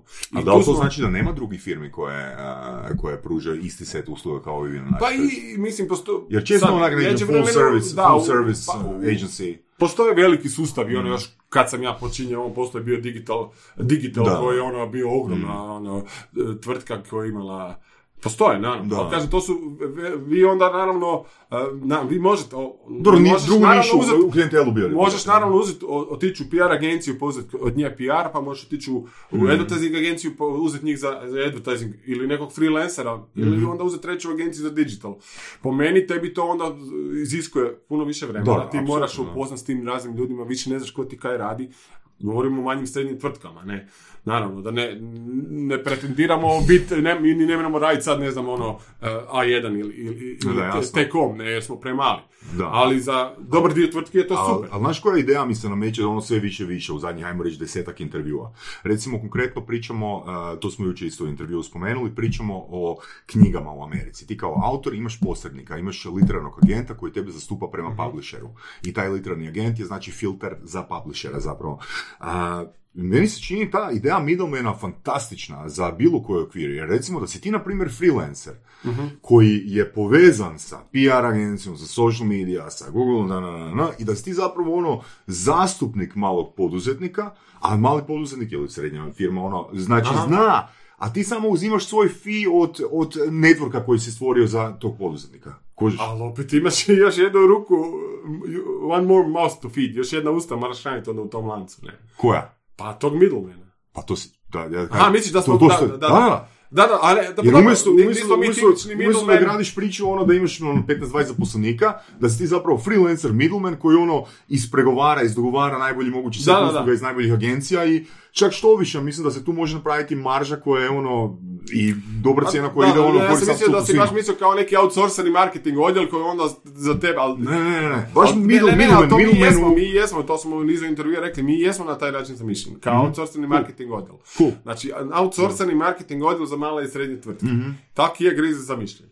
Sad je ono, a dobro, sad nebitno, ono, nismo korporacija da se sa tim nekakvim, ono, bullshitom, za, za, nemamo, ono, neke parole po zidovima u tvrtki, nije nam to e, toliko bitno. Always stay positive. Da, da, da, da. Ovo, nije nam to toliko bitno, ali da, definitivno je to u nekakvom ono, srži našeg brenda, ono kao Grizzlya, da, je, da mi služimo u početku i jesmo bili drito to, jer smo mi ono, eh, aha, mi nemamo svog dizajnera, ali mi ćemo vam naći dizajner, mi ćemo naći nego da vam napravi web.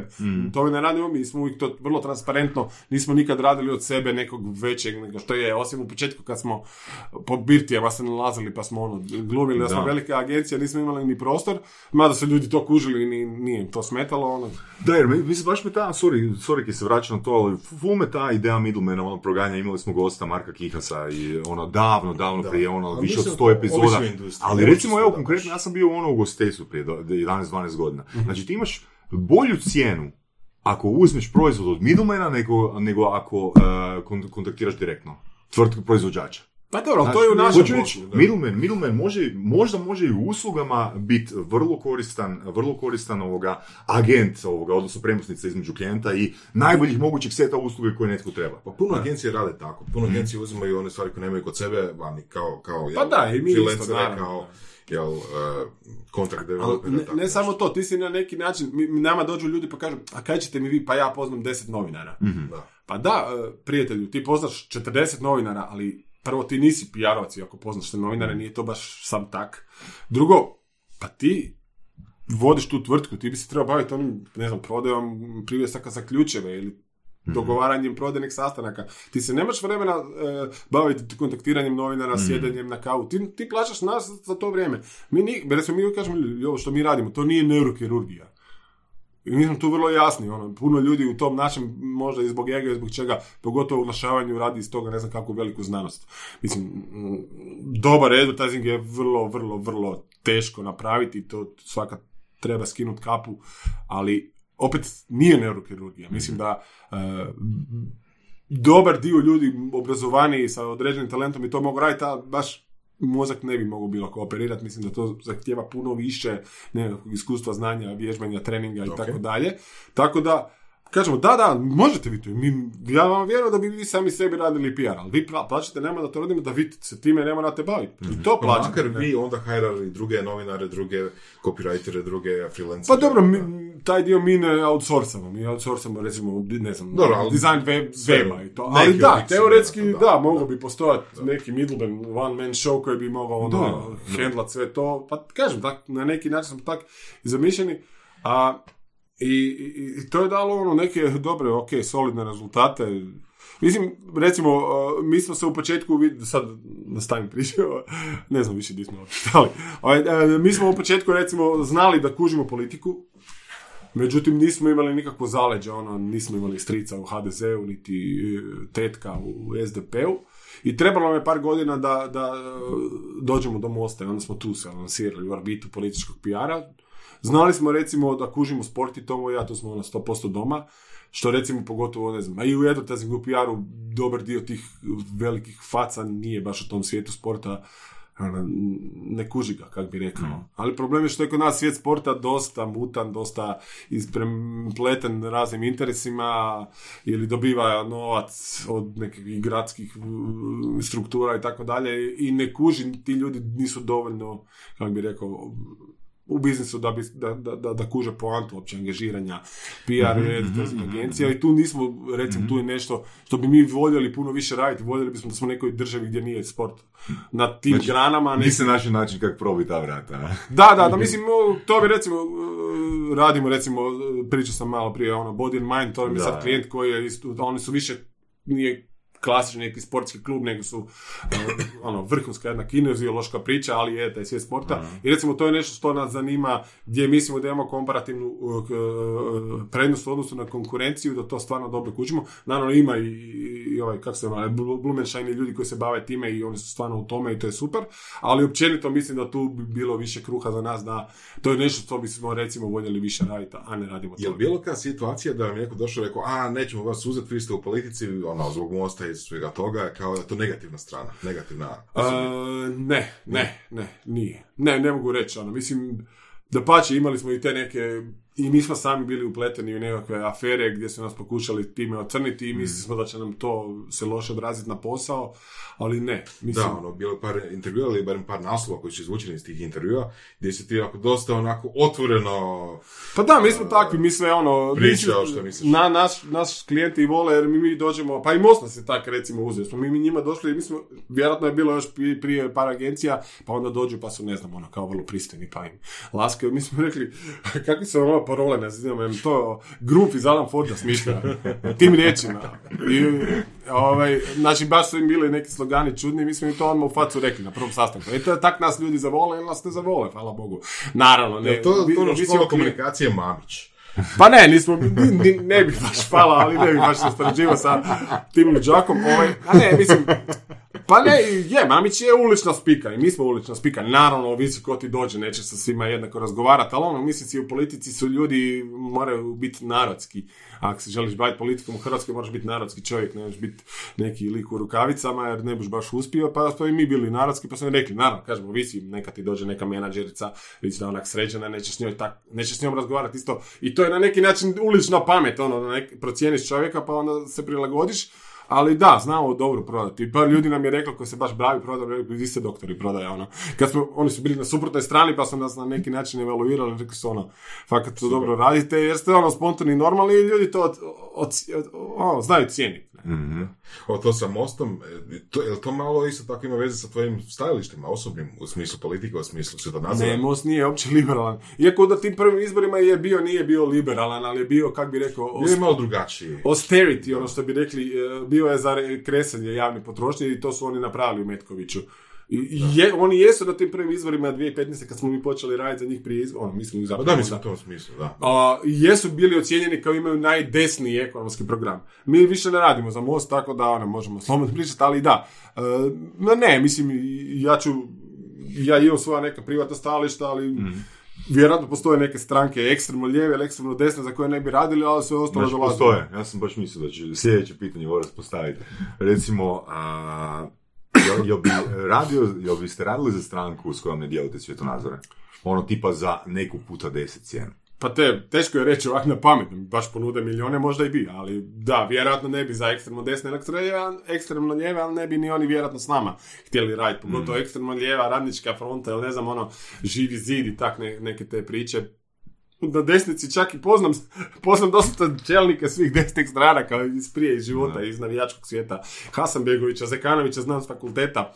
Tako da ono, recimo tu možda čak, a dobro, nisu oni, ajmo reći, HČSP ne bi radili, ali možda i bi, ka, teško je ovako. A da bi radili za proizvod u koji ne vjerujete? Uh, pa ja bi radio. Ok, koja je onda razlika između stranke i proizvoda? Pa zato što implikacija, dobro, ne bi sad radio za nekog uh, ko prodaje, ne znam, radioaktivne kolače za djecu, nemam pojma, ne. A, a, a recimo štetnost, ne znam, ideja HČSP-a ili radničke fronte bi se moglo pomnožiti još sa tisuću, jer ono, da dođu na vlast, mi ne bi, ne znam, mogli biti, ja možda ne bi zbog podrijetla bi moglo biti da dođe HČSP na vlast, ne znam, vlasnik, suvlasnik Grizlija, da dođe radnička fronta bi nam nacionalizirali ovaj. Iako ja uvijek kažem, socijalisti, pa nema problema, ja ću raditi, ja sam profesor za geografiju po struci, nađite mi posao u struci, ono, nacionalizirajte sve, ovaj, provedite to u djelo, onda mi dajte kruh u ruke pa ću raditi to, ne moram ja bit, imati agenciju na... ovaj. A da? Pa ne, mislim, kažem, ono, stavio malo. da, da, mislim, S jedne naravno, strane onda, a liberalno idemo, oho. A s druge strane, ja mogu bi ja biti profesor. A, pa dobro, da, da neću raditi, da neću, do, neću, neću im pomoći da dođu na vlast pa da mi ovaj, uzmu agenciju. A ne, ne bi ni oni vjerojatno zbog mojih stavova. i- A kad bi ti obećali da ne bi ti uzeli? Pa da, ne, a s kim bom radio onda, ako je sve podržavljeno, kaj ću raditi, PR za ono, Za centralni komitet. da, za CK, ovaj. CK radničke fronte. Ovaj. Tako da, mislim, teško je reći, da, mislim, nismo nikad do, do sad naišli na neki proizvodi su ti draži i usluge, neki su ti manje dragi. Nema, nažalost, u Hrvatskoj toliko proizvoda, to, to mi je isto na neki način žao, znaš, ono. ok, mislim, To je onako to, to, te pitam, to te pitam iz razloga jer si rekao da svakom klijentu pristupate isto. Ali ako te ono, neki proizvod ne pali ili te neka usluga ne Pa pali, mislim- kako, kako to hendlate? Ono, u dubini duše ti možda nije jednako draga, ali jednako ozbiljno pristupamo svim klijentima. Nije da sad radimo neke velike razlike, nikakve razlike zapravo. Na kraju krajeva ta osoba kod... Mi pitamo na intervju osobe, zato što sam ja liberal, ipak. pitamo jel postoji, eh, jel postoji neka ograda, Bi- biste li možda ne, ne željeli raditi za neku stranku, pojma, možda neko privatno, ne znam, desničar pa ne bi radio za SDP ili ljevičar pa ne bi radio za HDZ, tražimo da nam kažu iskreno, ono, da ne bi onda nakon godinu dana bilo, gledaj, ja neću to raditi. Ono. Tako da da, mi to recimo pitamo ljude, što se političkih preferencija tiče, ne sumnjam da baš, ne znam, ne znam, radiš za neku auto, auto industriju koja ima jako loše aute gdje ljudi ginu, ono, može biti to, ne znam, ono, ali nažalost ne radimo nikakvo ništa takvog, pa ne mogu reći.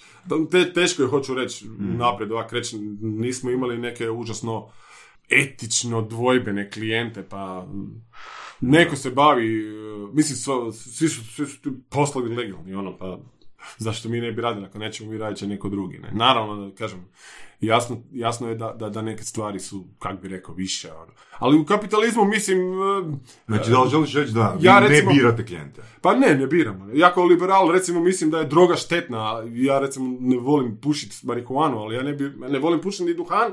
Da pače, ja sam recimo čovjek koji baš a, užasno alergičan na pušenje, ali nikad ne bi branio da ljudi puše u birtijama. Dao bi da vlasnik smije izabrati, hoće, hoće se smijeti pušiti ili ne. A ako se meni ne sviđa, ja ne moram ići u taj kafić. Naravno da je pušenje štetno i postoje neke implikacije. Bilo bi dobro da se ono n- i zdravstvo liberalizira pa da ti onda privatno osiguranje kaže ok, ako pušiš imat ćeš toliku cijenu, neko ko ne puši će imat manju. Ali da, definitivno ono, kao liberal ono, sam da se ljudi bave čim žele, ako postoji interes na tržištu za nešto, zašto ga ne ponuditi? E, Koji je tvoj stav o konkurenciji? A, misliš za konkretno moju konkurenciju ili teoretski? A, pa mislim, u- Hrvatskoj tržišno komuniciranje je na dosta dobrim osnovama. Što to znači? Mislim da imamo recimo jako kvalitetne advertising agencije. PR mi je teško ocijeniti, nisam nikad bio 100% u tome iako se bavim time, ali mislim da imamo i dosta sposobne PR-ovce. E, postoji naravno i ta ugrada neka javnosti. E, mi nismo ni u kakvim uh, huojima, hurama i tak dalje, ko što se ne natječemo ni za kakve nagrade. Tak smo odlučili i tak nam je dobro. Neki nas vole, neki nas ne vole, manje više, mislim, mislim da definitivno je Zagreb selo, Hrvatska je selo i da se zna ono i ko se kako odnosi prema zaposlenicima i ko je kakva osoba apsolutno. i da nemaš ni sakriti tak da se mi da, mislim da smo tu apsolutno vrlo pozitivni i da, da, da nemamo kaj skrivati i da nas nije ni briga ako neko izmišlja ili tra- trača a, ili pri- priča nekakve e, nebuloze. A, tako da, e, hoću reći što se tiče konkurencije, mislim, cijenim apsolutno konkurenciju, nisam ni za kakve, ono, postojale su neke ideje da se počinje certificirati PR-ovce kao liberali, kao neko ko se bavi biznisom, sam apsolutno protiv toga. Ni dizajnere, niti copywritere, mislim za copywritere na kraju dobro ima tih nekih sad, sad su to tečajevi, jer su škole, nije bitno, fakulteti, ali diplome. kaj, da, da, mislim, recimo naš dizajner nema završen fakultet, primili smo ga bez problema. Dečko je talentiran i fantastičan. Koga I- briga. Ako trebate ilustrator, ja, i dečko je super ilustrator, dakle ima čak dve struke, ne jedno, ono može i, i, i jako dobro neku grafičku ilustraciju napraviti. Tako da sam apsolutno protiv, apsolutno sam za liberalizaciju, apsolutno sam za što veću i što jaču konkurenciju. Postoji ta nekakva priča u javnosti, nevezano u struku, koja nas gleda kao prodavače magle, onda se moraš Kao opravdavati. vas, kao vašu firmu ili kao Ne, ne, struku kao struku cijelu, ne. To je vezano i uz Fimi mediju koja, by the way, uopće nije bila PR agencija, nego bila agencija za medijski zakup. Ono, Sanader je pravo preko ove Nevenke Jurak lovu na način da bi joj plaćao velike neke enormne cifre, jer medijski zakup je danas jako skup. Tad je bio još puno skuplji, ona kriza je tu spustila cijene. pa je nekom, ugo, nekom uredniku je valjda odgovaralo da napiše PR agencija u naslovu, jer e, agencija za medijski zakup ti treba pola novina da bi napisao marketinška agencija isto na PR i onak dosta kratka. Tako da je ispalo da, recimo, PR struka ima tu stigmu bez veze. Ono. Ove, rekao bi da kad mi god neko kaže ovaj, da je to prodavanje magle, ja kažem odi Čitao sam naravno i knjiga o tome i mislim na kraju kraja možeš ono gledanje Mad Mena skužiti gdje je to bilo u Americi prije koliko sad skoro već 50 godina Da. ovaj, zapravo i 50 godina, tako da mislim bilo ko, ko čak i ne mora biti ultra obrazovan, ali barem prati nekakve stvari izvan španjolskih sapunica, meksičkih i turskih, svača da nije to baš tak, da nije to prodavanje magle, da vani se jako velik novac plaća tim agencijama, da Coca-Cola ima milijarde, milijarde. Dobro, ali da Ovaj, radiš ono i dalje u Državnom zavodu za statistiku, što bi mislio? pa možda bi mislio, pa ja priznam, mislim, možda sam to tad i mislio, ne sjećam se, ali dobro, čim sam htio preći u, u takvu agenciju, nisam imao loše mišljenje o tome. Kažem mi, kroz sestru iz Čogora sam, su mi pri, moja sestra je u biti magistrirala uh, marketing u Bournemouthu u Engleskoj i ona ima baš i ono i degree ovaj uh, britanski, to je čak i jedan od boljih uh, studija marketinga, uh, magisterija ma- iz marketinga u Engleskoj, to je na jugu Engleske jedan grad, ovaj, E, tako da sam i, i kroz nju i kroz, pa dobro, ja sam i na neki način bio, moji su roditelji živjeli u Americi, pa sam ja cijeli život i bio na neki način okrenut zapadom, zapadu i volio sam taj zapad i čitao stvari na engleskom, pa sam me to formiralo kao osobu, pa nisam imao neke predrasude, ali ono, baš to kažem, ne morate čitati knjige, odite na Wikipediju i upišite bilo koji e, e, njemački ili engleski grad i onda imaš ono poglavlje industrija, econo- economics industry, pa vidi, ne znam, u Frankfurtu mislim da ima 300, 300 PR i 500 advertising agencija. Wow. Mislim, nisu baš Njemci ono bedaci, niti smo mi pametniji od njih, a, a to je samo jedan njemački grad, naravno, ima ih i u Berlinu, i u Hamburgu, i u Stuttgartu, i, u, i, i, i ne znam, u Dortmundu, u Düsseldorfu,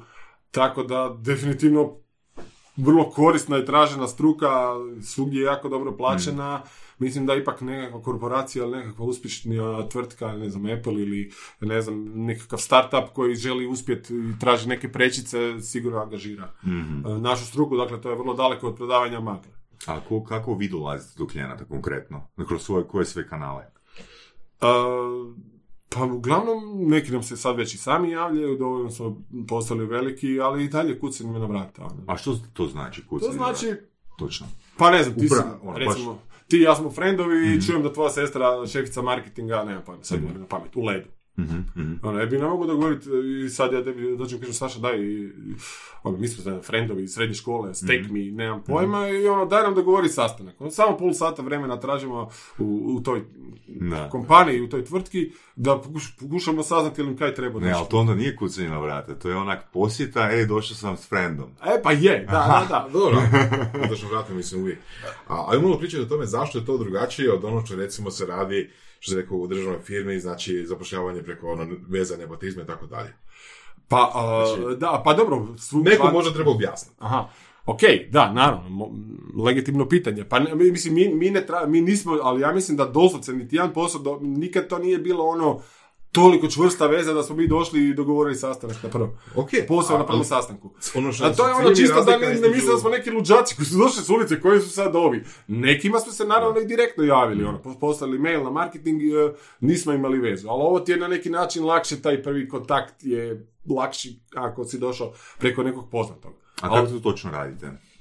Jel to radite preko LinkedIna ili pratite gdje neko radi, ono, stvarate neku bazu, imate neki plan kako ćete pristupiti Pa na različite način, ne bi sad otkrivao na koji način do- dolazimo do, do, do potencijalnih klijenata, ali ono, najčešće ono, u početku pogotovo je to bilo ono, doslovce tako, kako sam ti rekao. Znači, sestra nečija radi tamo ili on radi i onda daj, molim te, imate pol sata vremena za nas, pogotovo kad si mali, kad niko nije čuo za tebe, onda doslovce je to ono, olakšavati na neki način, da nije ono da neko vrti očima, misli koje se Ok, tu... ali recimo Ono ono... što sam cijelio je, ono, različitost između toga, ono, Da, neka ali- firma, kao nekakva ono, privatna firma, dolazi do kontakata i tako nešto, gdje ona potpuno preuzima sam rizik, gdje ima Da. potpuno slobodu. A razlika što radi. između toga je A razlika je u državnoj firmi gdje zapravo iz proračuna koji svi zajedno plaćaju Pa, upravo to, da. objektivnost od toga. Ali ne, mislim, ja, ja recimo nigdje ni, nije niti protuzakonito, niti amoralno da ja zaposlim, ne znam.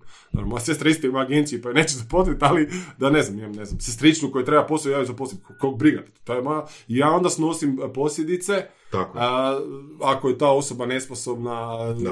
neradnik ili ne znam, neki... Ti kao privatna firma, Luđak, kao ja ću snositi posljedice jer ta osoba ne radi svoj posao i mm, ruši moju poziciju na tržištu i ja financijski padam. Ali znaš što, što mislim, zbog čega bi ljudi možda mogli pomisliti da je a, ta cijela industrija prodavanje magle, iz razloga jer a, ekipa koja se bavi marketingom a, nalazi poslove putem offline networkinga.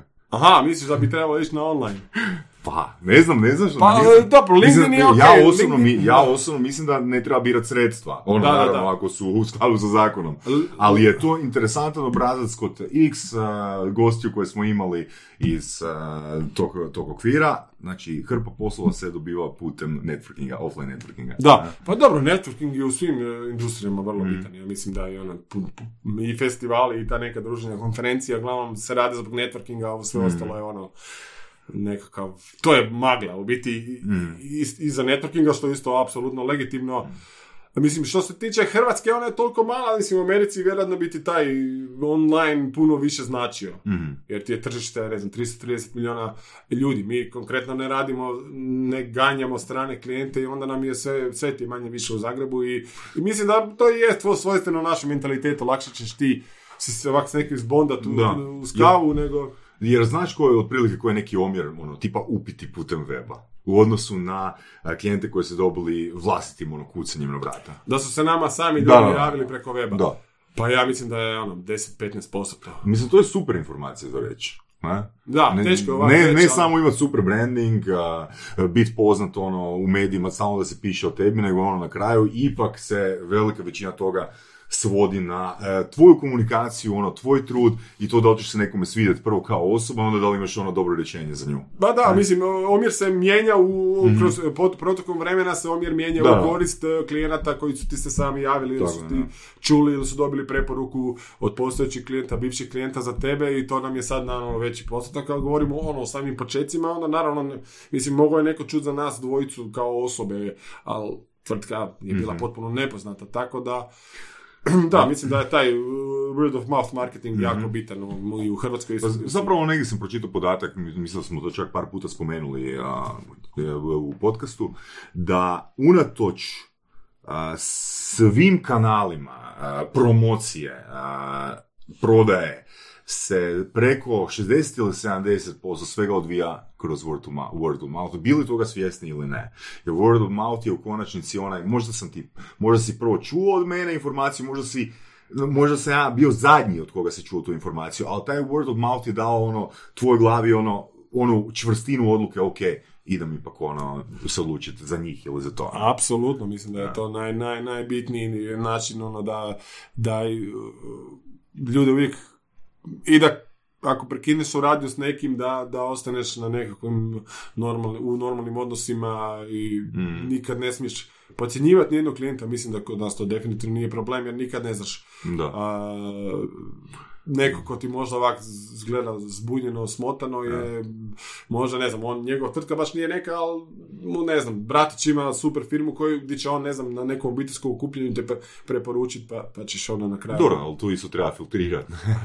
A dobro, definitivno svaki klijent je, nije to nikakav bullshit, ovaj, pre, prepametna je publika ovog podcasta bi ja to prodavao, mislim da definitivno svaki klijent je jednako vrijedan. Nekad naravno češće će se opeći kod malih klijenata zato što jednostavno ne znaju, ne, nije to I njihova previše krivica. traže, I previše ne, ne da, to, da. ne shvaćaju da nešto što je, košta tisuću kuna ili dve tisuće kuna, to možda njima je puno, ali Mhm.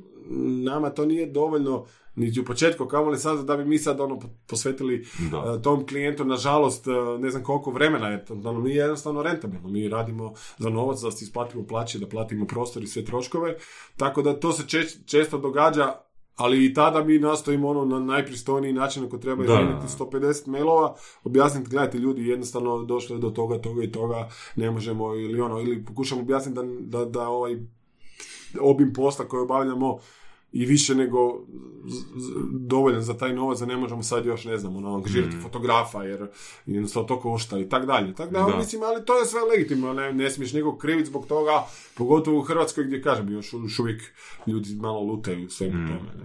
A, kad dođete na, kad ste dolazili na sastanke kod marketing menadžera, mislim, teško za povjerovati da ta velika firma a, nema već neku marketinšku agenciju s kojom surađuje. Znači, vi nudite nešto specifično, da ili ne?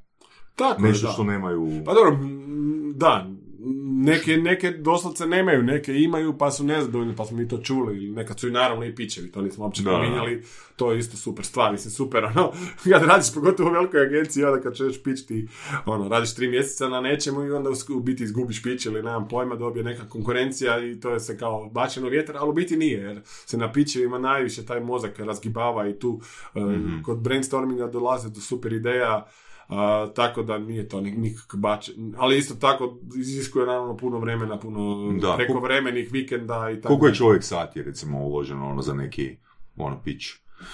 Huh, Pa zna, zna se ono po mjesec, mjesec i pol, dva, kaznam, ono, stormat, e, svo, svo vrijeme, ono, po, po sat, dva dnevno, vikendi, pa se onda to sve ide dizajnirati, pa se rade storyboardi, recimo, ako govorimo o reklamnoj kampanji, angažira se neki crtač da, da, da taj, taj, taj spot predoči, ono, kroz storyboard. Ma to su, ono, tisuće sati, to su, to su enormni poslovi, ali opet moraš se natjecati, jer to ti onda znaš, ako taj, tak velikog klijenta dobiješ, da ti to onda osigurava neku financijsku stabilnost u sljedećih nekoliko godina, ne, da, nekad godinu, dve, tri, nekad i više. Ono, velike su šanse ako vjeruješ u sebe kao agenciju i osvojiš nekog takvog klijenta da će ga zadržati i duže. Ono. Možda i deset godina, što kad bi zbrojio taj novac, to su veliki novci, tako da, bože moj, mislim, kažem, kao, kao neko ko je u tom poslu, kao neko ko vjeruje u kapitalizam, naravno, naravno ti je nekad žao da nisi doma s obitelji kaznama, ali sasvim legitimno, ako ti se ne sviđa, daš otkaz i odeš raditi u državnu službu i onda si u četiri doma i, mislim, recimo, meni dan danas nevjerojatno, kad dođeš po klinca u vrtić, ono, u pet, ono je zadnji, onako, ono, socijalnu službu već zovu, di su roditelji, kući, ja ne znam kad svi ti ljudi do kad rade i mislim, mi smo stvarno, evo, sad ću opet hvaliti hvalit sam sebe, a mi smo agencija koja stvarno nastoji dogodi se da se ostaje duže, ali nastojimo ne raditi vikende, osim ako je neki event, neka konferencija, nešto što mora biti vikendom, pa dođe nas par, pa tamo to odradi, ali, ali da, ono, do pet se definitivno radi, ne može niko prije pet izaći, jer ono, ima posla, ne. Sad ti dođeš u pol šest i ono, znači, ipak su ljudi morali doći iz drugog dijela grada, ono, si zbrajaš, pa dobro, ovaj, u ovom gradu koji je kao motor Hrvatske, niko u biti ne, baš se ne ubija od posla. ono. Znači, ti i tvoji, tvoji ljudi zapravo niste vani na špici, na kavi ili na večer u centru. Pa da, nismo, ne. Ono, ali dobro, Još. kažem. A ne, jednog dana. Ne, mislim, ja mogu otići kad doću na kavu, ali da, mislim. E, pa dobro, mislim da to, kažem, besposlen pop i jariće krsti. Mislim da nije dobro imati previše slobodnog vremena i mislim da čovjek treba biti produktivan i mislim da na kraju dana se bolje osjeća ako je nešto korisno napravio taj dan. Tako da, ovaj, ne, ne bi pogotovo mladim ljudima... Jel bi rekao da imaš hobija? Pa dobro, meni je face sad hobi, pišem po tom face cijele dane, ono, imam hobi, recimo volim snowboarding po zimi, ono, dosta dobar dio zime, kad god mogu odem ili na Sljeme tu iz Zagreba ili... U tjednu, naravno, ne? Pa ja znam otići u tjednu, ali... Ma ja da ti nisi izađeo iz majice do državnog službenika. Pa dobro, imaš, no, imaš noćno, imaš noćno bordanje, to je skijanje i ja se znam zaleti da sam već ono u 15 do 9 na žici do 11, mm. otuširam se i na poslu, pa onda ostanem duže ako treba, tako da kaj. Hvala Bogu, pa nije. Ali ne, mislim, ali evo, to je ono što smo pričali o, o copywritingu.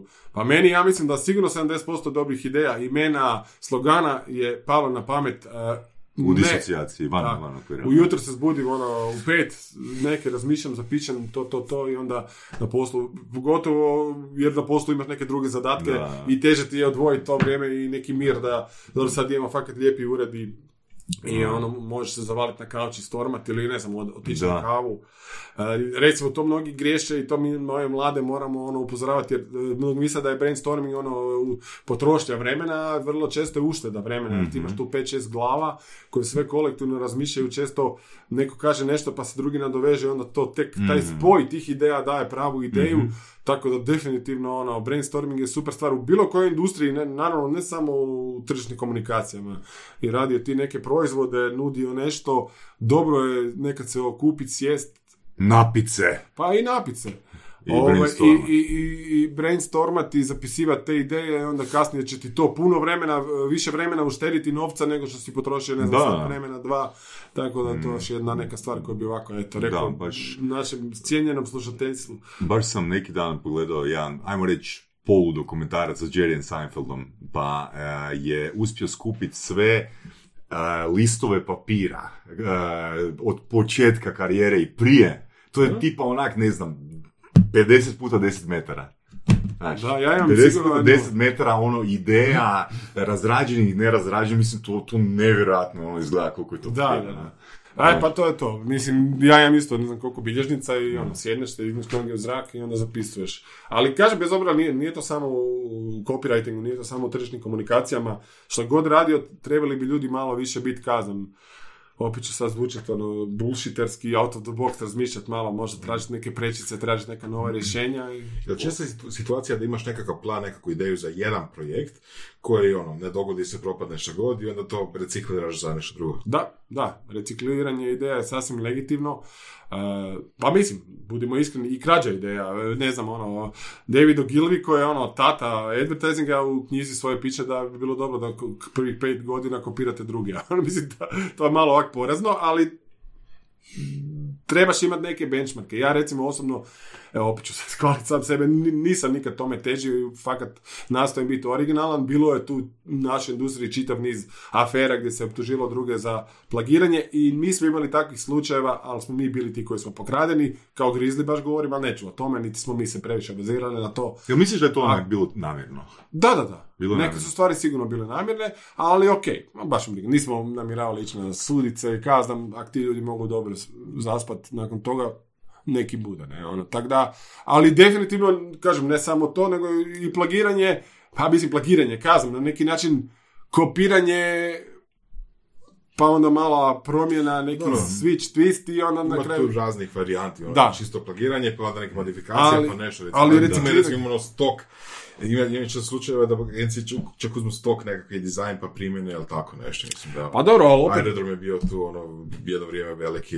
to je porazno za jedan takav projekt koji košta ne znam koliko da imaju sa stoka logo, Da. Ali opet, kad ti, dobro, malo se sad do zadnjih desetak godina promijenila situacija, ali do prije, ne znam, deset godina ima se neke građevinske operative koje zapošljavaju i vrte ogromne novce, ono vidiš logotip u Paintu, ono, ima mali, ma- mali mi zna na kompjuteru, pa onda on to nešto zna. Tako da čak, čak i taj logo sa stoka, kažem, ne u ovom slučaju aerodroma, bolji nego ne, ne- nešto nečitljivo, nekako totalna glupost i sramota, ovaj, ali danas se logotip može dobiti za vrlo, ne bih rekao vrlo male, ali male, relativno male novce koje svako mora imati eh, u džepu ako želi pokrenuti neki ozbiljan biznis i dajte angažirajte agenciju. Koji je to iznos od do? Pa mislim da, sad ne znam, ono, freelanceri će ti to neki studenti napraviti možda i za 100 eura, nemam pojma. Mm, da, dobro. Ali dobro, naravno kod logotipa je ono, vrijedi, ipak vrijedi. E, opet kaže, bolje je taj logo koji student, student dizajna napravi za 100 eura od nekog ko ti radi, koji ti napravi srednjoškolac u Paintu, e, neki potpuni amater, tako da definitivno to vrijedi, ali kod logotipa vrijedi ono ko- koliko para, toliko muzike, ili recimo kod filmske produkcije vrijedi, teško ćeš ti snimiti savršen spot za, ono, ne znam, 10.000 eura, tako da mi to isto recimo klijentima moramo objašnjavati, da, ne možemo mi sad, tu je oprema recimo, ne znam, ili kod foto, fotića, kod fotografa, a morate platiti boljeg fotografa koji će vam napraviti bolje fotografije. I ovaj loši će napraviti ok fotografije, ali konkretno za tu vašu potrebu mm. mi preporučili toga i toga, ne. Da. Kao kod, kažem da, kod grafičkog dizajna isto postoje, u Hrvatskoj je to na stvarno visokom nivou i u Hrvatskoj možete, morat ćete platiti, ali možete dobiti stvarno svjetski jak logotip, ne. Kako ti, Tomas, izlaziš, Tomaše, izlaziš i out of the box?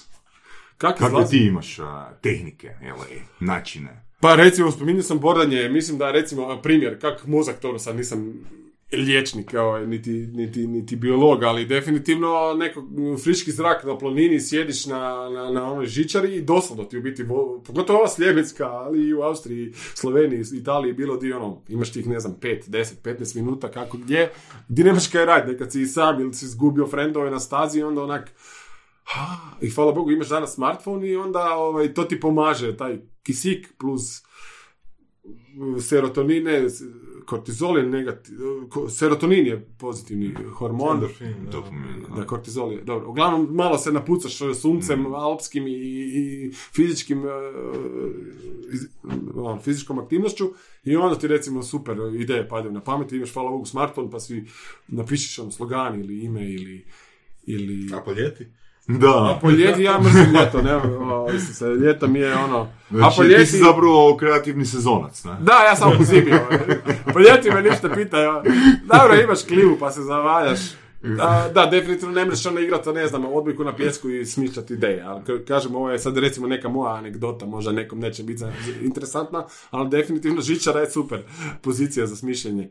Ovaj, tako da, e, pa da, mislim, po ljeti se ono, klimatizirani prostor izvališ na kauč i razmišljaš, zapisuješ. Mislim, Da, da li imaš nekakve ono, blogove, knjige koje često čitaš, često referenciraš? To sam i na inkubatoru kad sam bio me pitao, ja sam samo rekao i sad ću to opet ponoviti, mislim, možda će me neko smatrati neozbiljnim, mislim, ja, ja ne čitam knji- knjige iz struke, ja nisam toliko ludi, ako, mislim si ako već 8-9 sati dnevno razmišljam o struci, neću sad još a, čitat i 50 knjiga, pročitao sam i niz takvih knjiga, a zadnje vrijeme baš ne, možda sam se i zasitio. Ovaj, tako da... Znači samo Alan Forda, ne? Ne, pa čitam ja, ka, kažem kak sam s prirodnjačkog faksa, recimo povijest jako volim, ono drugi svjetski rat mi je jedna od obsesija. Ovaj, sad čitam Guns, Germs and Steel, već ga dva mjeseca čitam, ne znam zašto, ono, tri knjige sam pročitao onako mjesec dana, onda sam prekljetam i ni glava ne radi, pa recimo, ovaj, čitam knjige iz najrazličitijih sfera, jer baš zato što mislim da ti kao copywriter sve mora biti Da, zanimljivo i da. interesantno. A, a, a što se tiče, da, ono, imaš, ne znam, od, a mislim, dovoljno da pratiš taj, ne znam, AdWeek, Ad Forum, što se tiče advertisinga i da pratiš neke novotarije tu i tamo, vidiš koji su trendovi u svijetu. A, na kraju, lokalna priča, taj genius loci je vrlo bitan u- u advertisingu. Zato kad vidiš argentinsku reklamu za pivu, odmah znaš da je argentinska, kad vidiš američku reklamu za pivo, odmah znaš da je američka. Recimo, kod pivskih reklama ti to odmah vrlo jasno postane. Recimo, kod nas su dosta dobre te pivske reklame, jer su isto radili očito kvalitetni, pametni ljudi koji su ono, dovoljno, dovoljno pametni da znaju da moraš imati taj neki duh mjesta i, i, i isto tako možda ta pivska reklama da je pokažeš nekom fincu bi rekao what the fuck, kaj je ovo, ono. Tak da, e, da, naravno, postoje neke teoretske postavke, ali na kraju ta ideja i ta neka tvoja osobna kreativnost i, i, i e, moraš biti ono narodski čovjek da bi vidio, visi naravno o proizvodu, ne? Da. ali moraš proditi tu nekakvu svijest potrošača. Da, znači kad govorimo o toj širini a, izlaganja, ajmo reći, a, ono, joj, nikad ko klinac nisam volio operu, idem sad u operu. Ili tipa idem pogledat neki film koji po, na IMDb-u ima ocjenu manje od tri. A? Mhm. Ima Da. takvih nekakvih obrazica? Ne, kod mene ne. Ne. Ne. Ono što, sam, ono što sam htio reći, e, ja sam i na inkubatoru kad sam bio sam rekao, gledajte Shark Tank. Da, da, da. Da. To je recimo jedan show koji je zabavan, Mhm. onak reality je.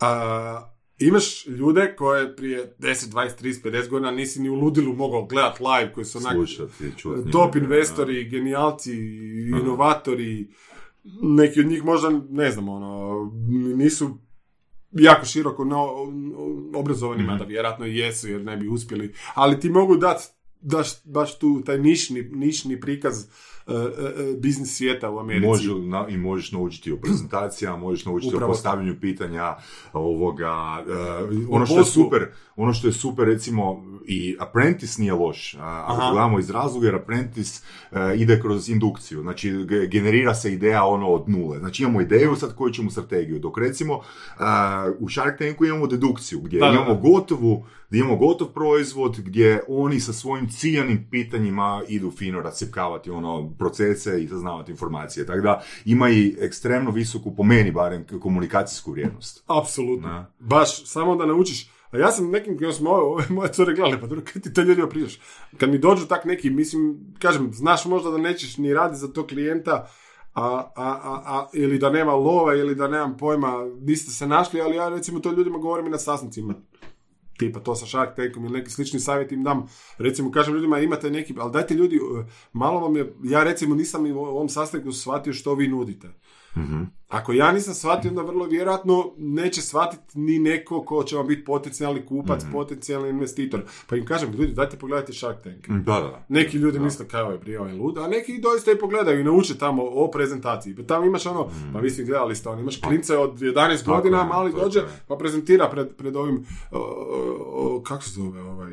o- Kevin O'Leary. O'Leary ovaj da. I- Herjavec, da. da, Barbara. ovaj, Barbara Cochran, kako se zove, Corcoran. Cochran. Ovaj, tak da ono, zapravo e, skužiš da, mislim, dobro, naravno da to sve izrežirano, naravno da oni navodno da dobiju, Dobro, ali znaš... Po- po svakoj mislim, kad smo- epizodi kad po- smo- Da, kad sve- pičira puno njih, Da. pa oni izaberu najbolje, je. naravno. A opet ono, e, jako je teško tamo vidjeti, ja se osobno ne sjećam, neku lošu prezentaciju. Da, Znači, vjerojatno ih i u produkciji oni isfiltriraju, pretpostavljam. vjerojatno. Pa ne, ono, jer, jer ti na, na, na, gledajući Shark Tank misliš, jebote, pa ovi Amerikanci se rađaju sa dobrim prezentacijskim vještinama. Tako Pa da sigurno je, oni filtri. jesu na višoj razini od nas definitivno. Pismeniji su škola, te ono tamo tjera da pišeš eseje o svemu i svačemu, na neki način ti jezik postaje bolji alat nego kod nas. Kod Mm. nas su ljudi dosta im je jezik onako štur, a, birokratiziran, dosadan, a, nije onako zapaljiv. Dobro, i ovisi i o jeziku, engleski jezik je za to savršen. Ali to je plod vjerojatno i, Mhm. i školstva i nekih drugih e, aspekata društvenih, a- ali da, definitivno, mislim, ono, e, taj Shark Tank je show koji bi ja preporučio bi- d- ljudima koji se bilo kakvim poduzetništvom ili žele baviti ili bave. Ma, i ja bih bilo- preporučio i koji se ne bave. I koji se ne bave. bave. Jer ćeš No. zapravo, na, pa prvo naučit ćeš način na koji razmišljaju ljudi koji vode svijet. Jednostavno skužit ćeš da tvoja, to što ti želiš je zapravo prilično nebitno. Ono, moraš, bolje da ti neko kaže istinu pa ti kaže, gle, ono, Tako tebi niko nije ništa dužan. Ono, neće, ovaj, Mr. Wonderful, Ke- Da. Kevin O'Leary ti onako facu kaže, you're dead to me, ono, to, to, to, to, je sranje, to nećeš nikom prodati, ono, daj se ovdje ubi, ono, ne baš Mm. tim riječima, ali ono, jednostavno nudiš loš proizvod ili uslugu i to, to će propasti, ili si pre pohlepan pa ti u facu kaže, Mhm. a puno bolje je i ko- ko- kod tržišta, kad dođeš u restoran pa kaže čovjeku pizza vam je prepečena pa to nije baš dobro, tak isto i ovdje u biznisu, bolje da ti čovjek prije što si pokrenuo neki biznis kaže, biznis model ti je nerazumljiv, glup ti je, bolje da ne ulažeš sad e, životnu ušteđevinu, ne dižeš neki mortgage na kuću, a da bi pokrenuo to, jer ti jednostavno to niko neće kupovati. To ti je bolje nego ti kaže super, ti je Da. ono, odlično. da, da. Ali vidiš i isto tak suludih primjera gdje, gdje su uh, ljudi doista napravili to, digli svoju životnu ušteđevinu ili ne znam koji ono fond, hipoteku na kuću i ono furali svoju ideju, di su im rekli stvarno nisi normalan. Mislim, ko ti je Da. rekao da to da tak nešto može proći. Recimo, ja, ja, ja moj komentar na Shark Tank, znači kad netko ko nije izložen tak nečemu, znači ne, nema iskustva gledanja Shark Tanka ili Dragon's Dena, krene gledat, na primjer, Shark Tank, ja osobno mogu reći svoje iskustvo, meni, meni je to bilo poprilično agresivno. Da, da, da. Znači, doživljavaš to kao agresiju na te ljude, doživljavaš agresiju, doživljavaš ono, indirektnu agresiju na sebe, ali zapravo to su legitimna pitanja. To su reality, to su reality check pitanja i kad prođe ono jedna sezona gledanja toga, ti više to ne doživljavaš kao agresiju. To, to su normalne Da, da, da, pitanja. da, ufuraš se. Tako je, da. Ufuraš ili, ili Ono, ne sviđa mi se Kevin O'Leary. Onak, zašto ti se ne sviđa? Zato jer je realističan. Zato jer ono je to njegov novac i on provjerava da li ti želi... Mislim, ono, on ti može biti kje god hoće. Ti nemaš Pa novac. da, on ima naravno, novac. da, naravno, Da. ti tražiš njega uslugu, ne on tebe. Naravno, on mora imati tu svoj legitimni interes.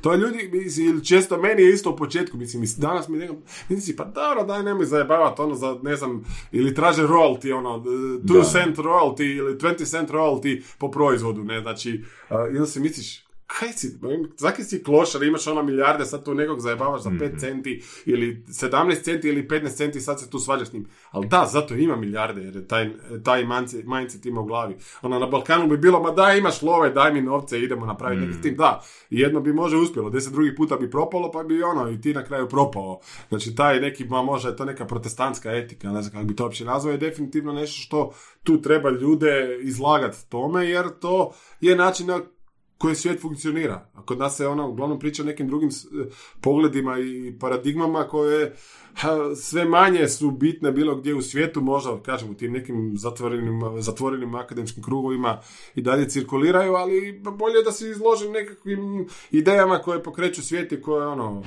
donose novac, nego naravno možeš ti baviti sanskritom i nemam pojma, etnologijom bugarske u slobodno vrijeme, ali realno ako želiš nešto sam pokrenuti, dati nekom kruhu ruke, to isto ljudi ne kuže, ono, nama recimo ljudi dođu iz Slavonije raditi kod nas pa kažu, to ti je ono najveći kompliment koji možeš dobiti. Kažu ti, a da nisam došla tu, možda bi završila u Dublinu.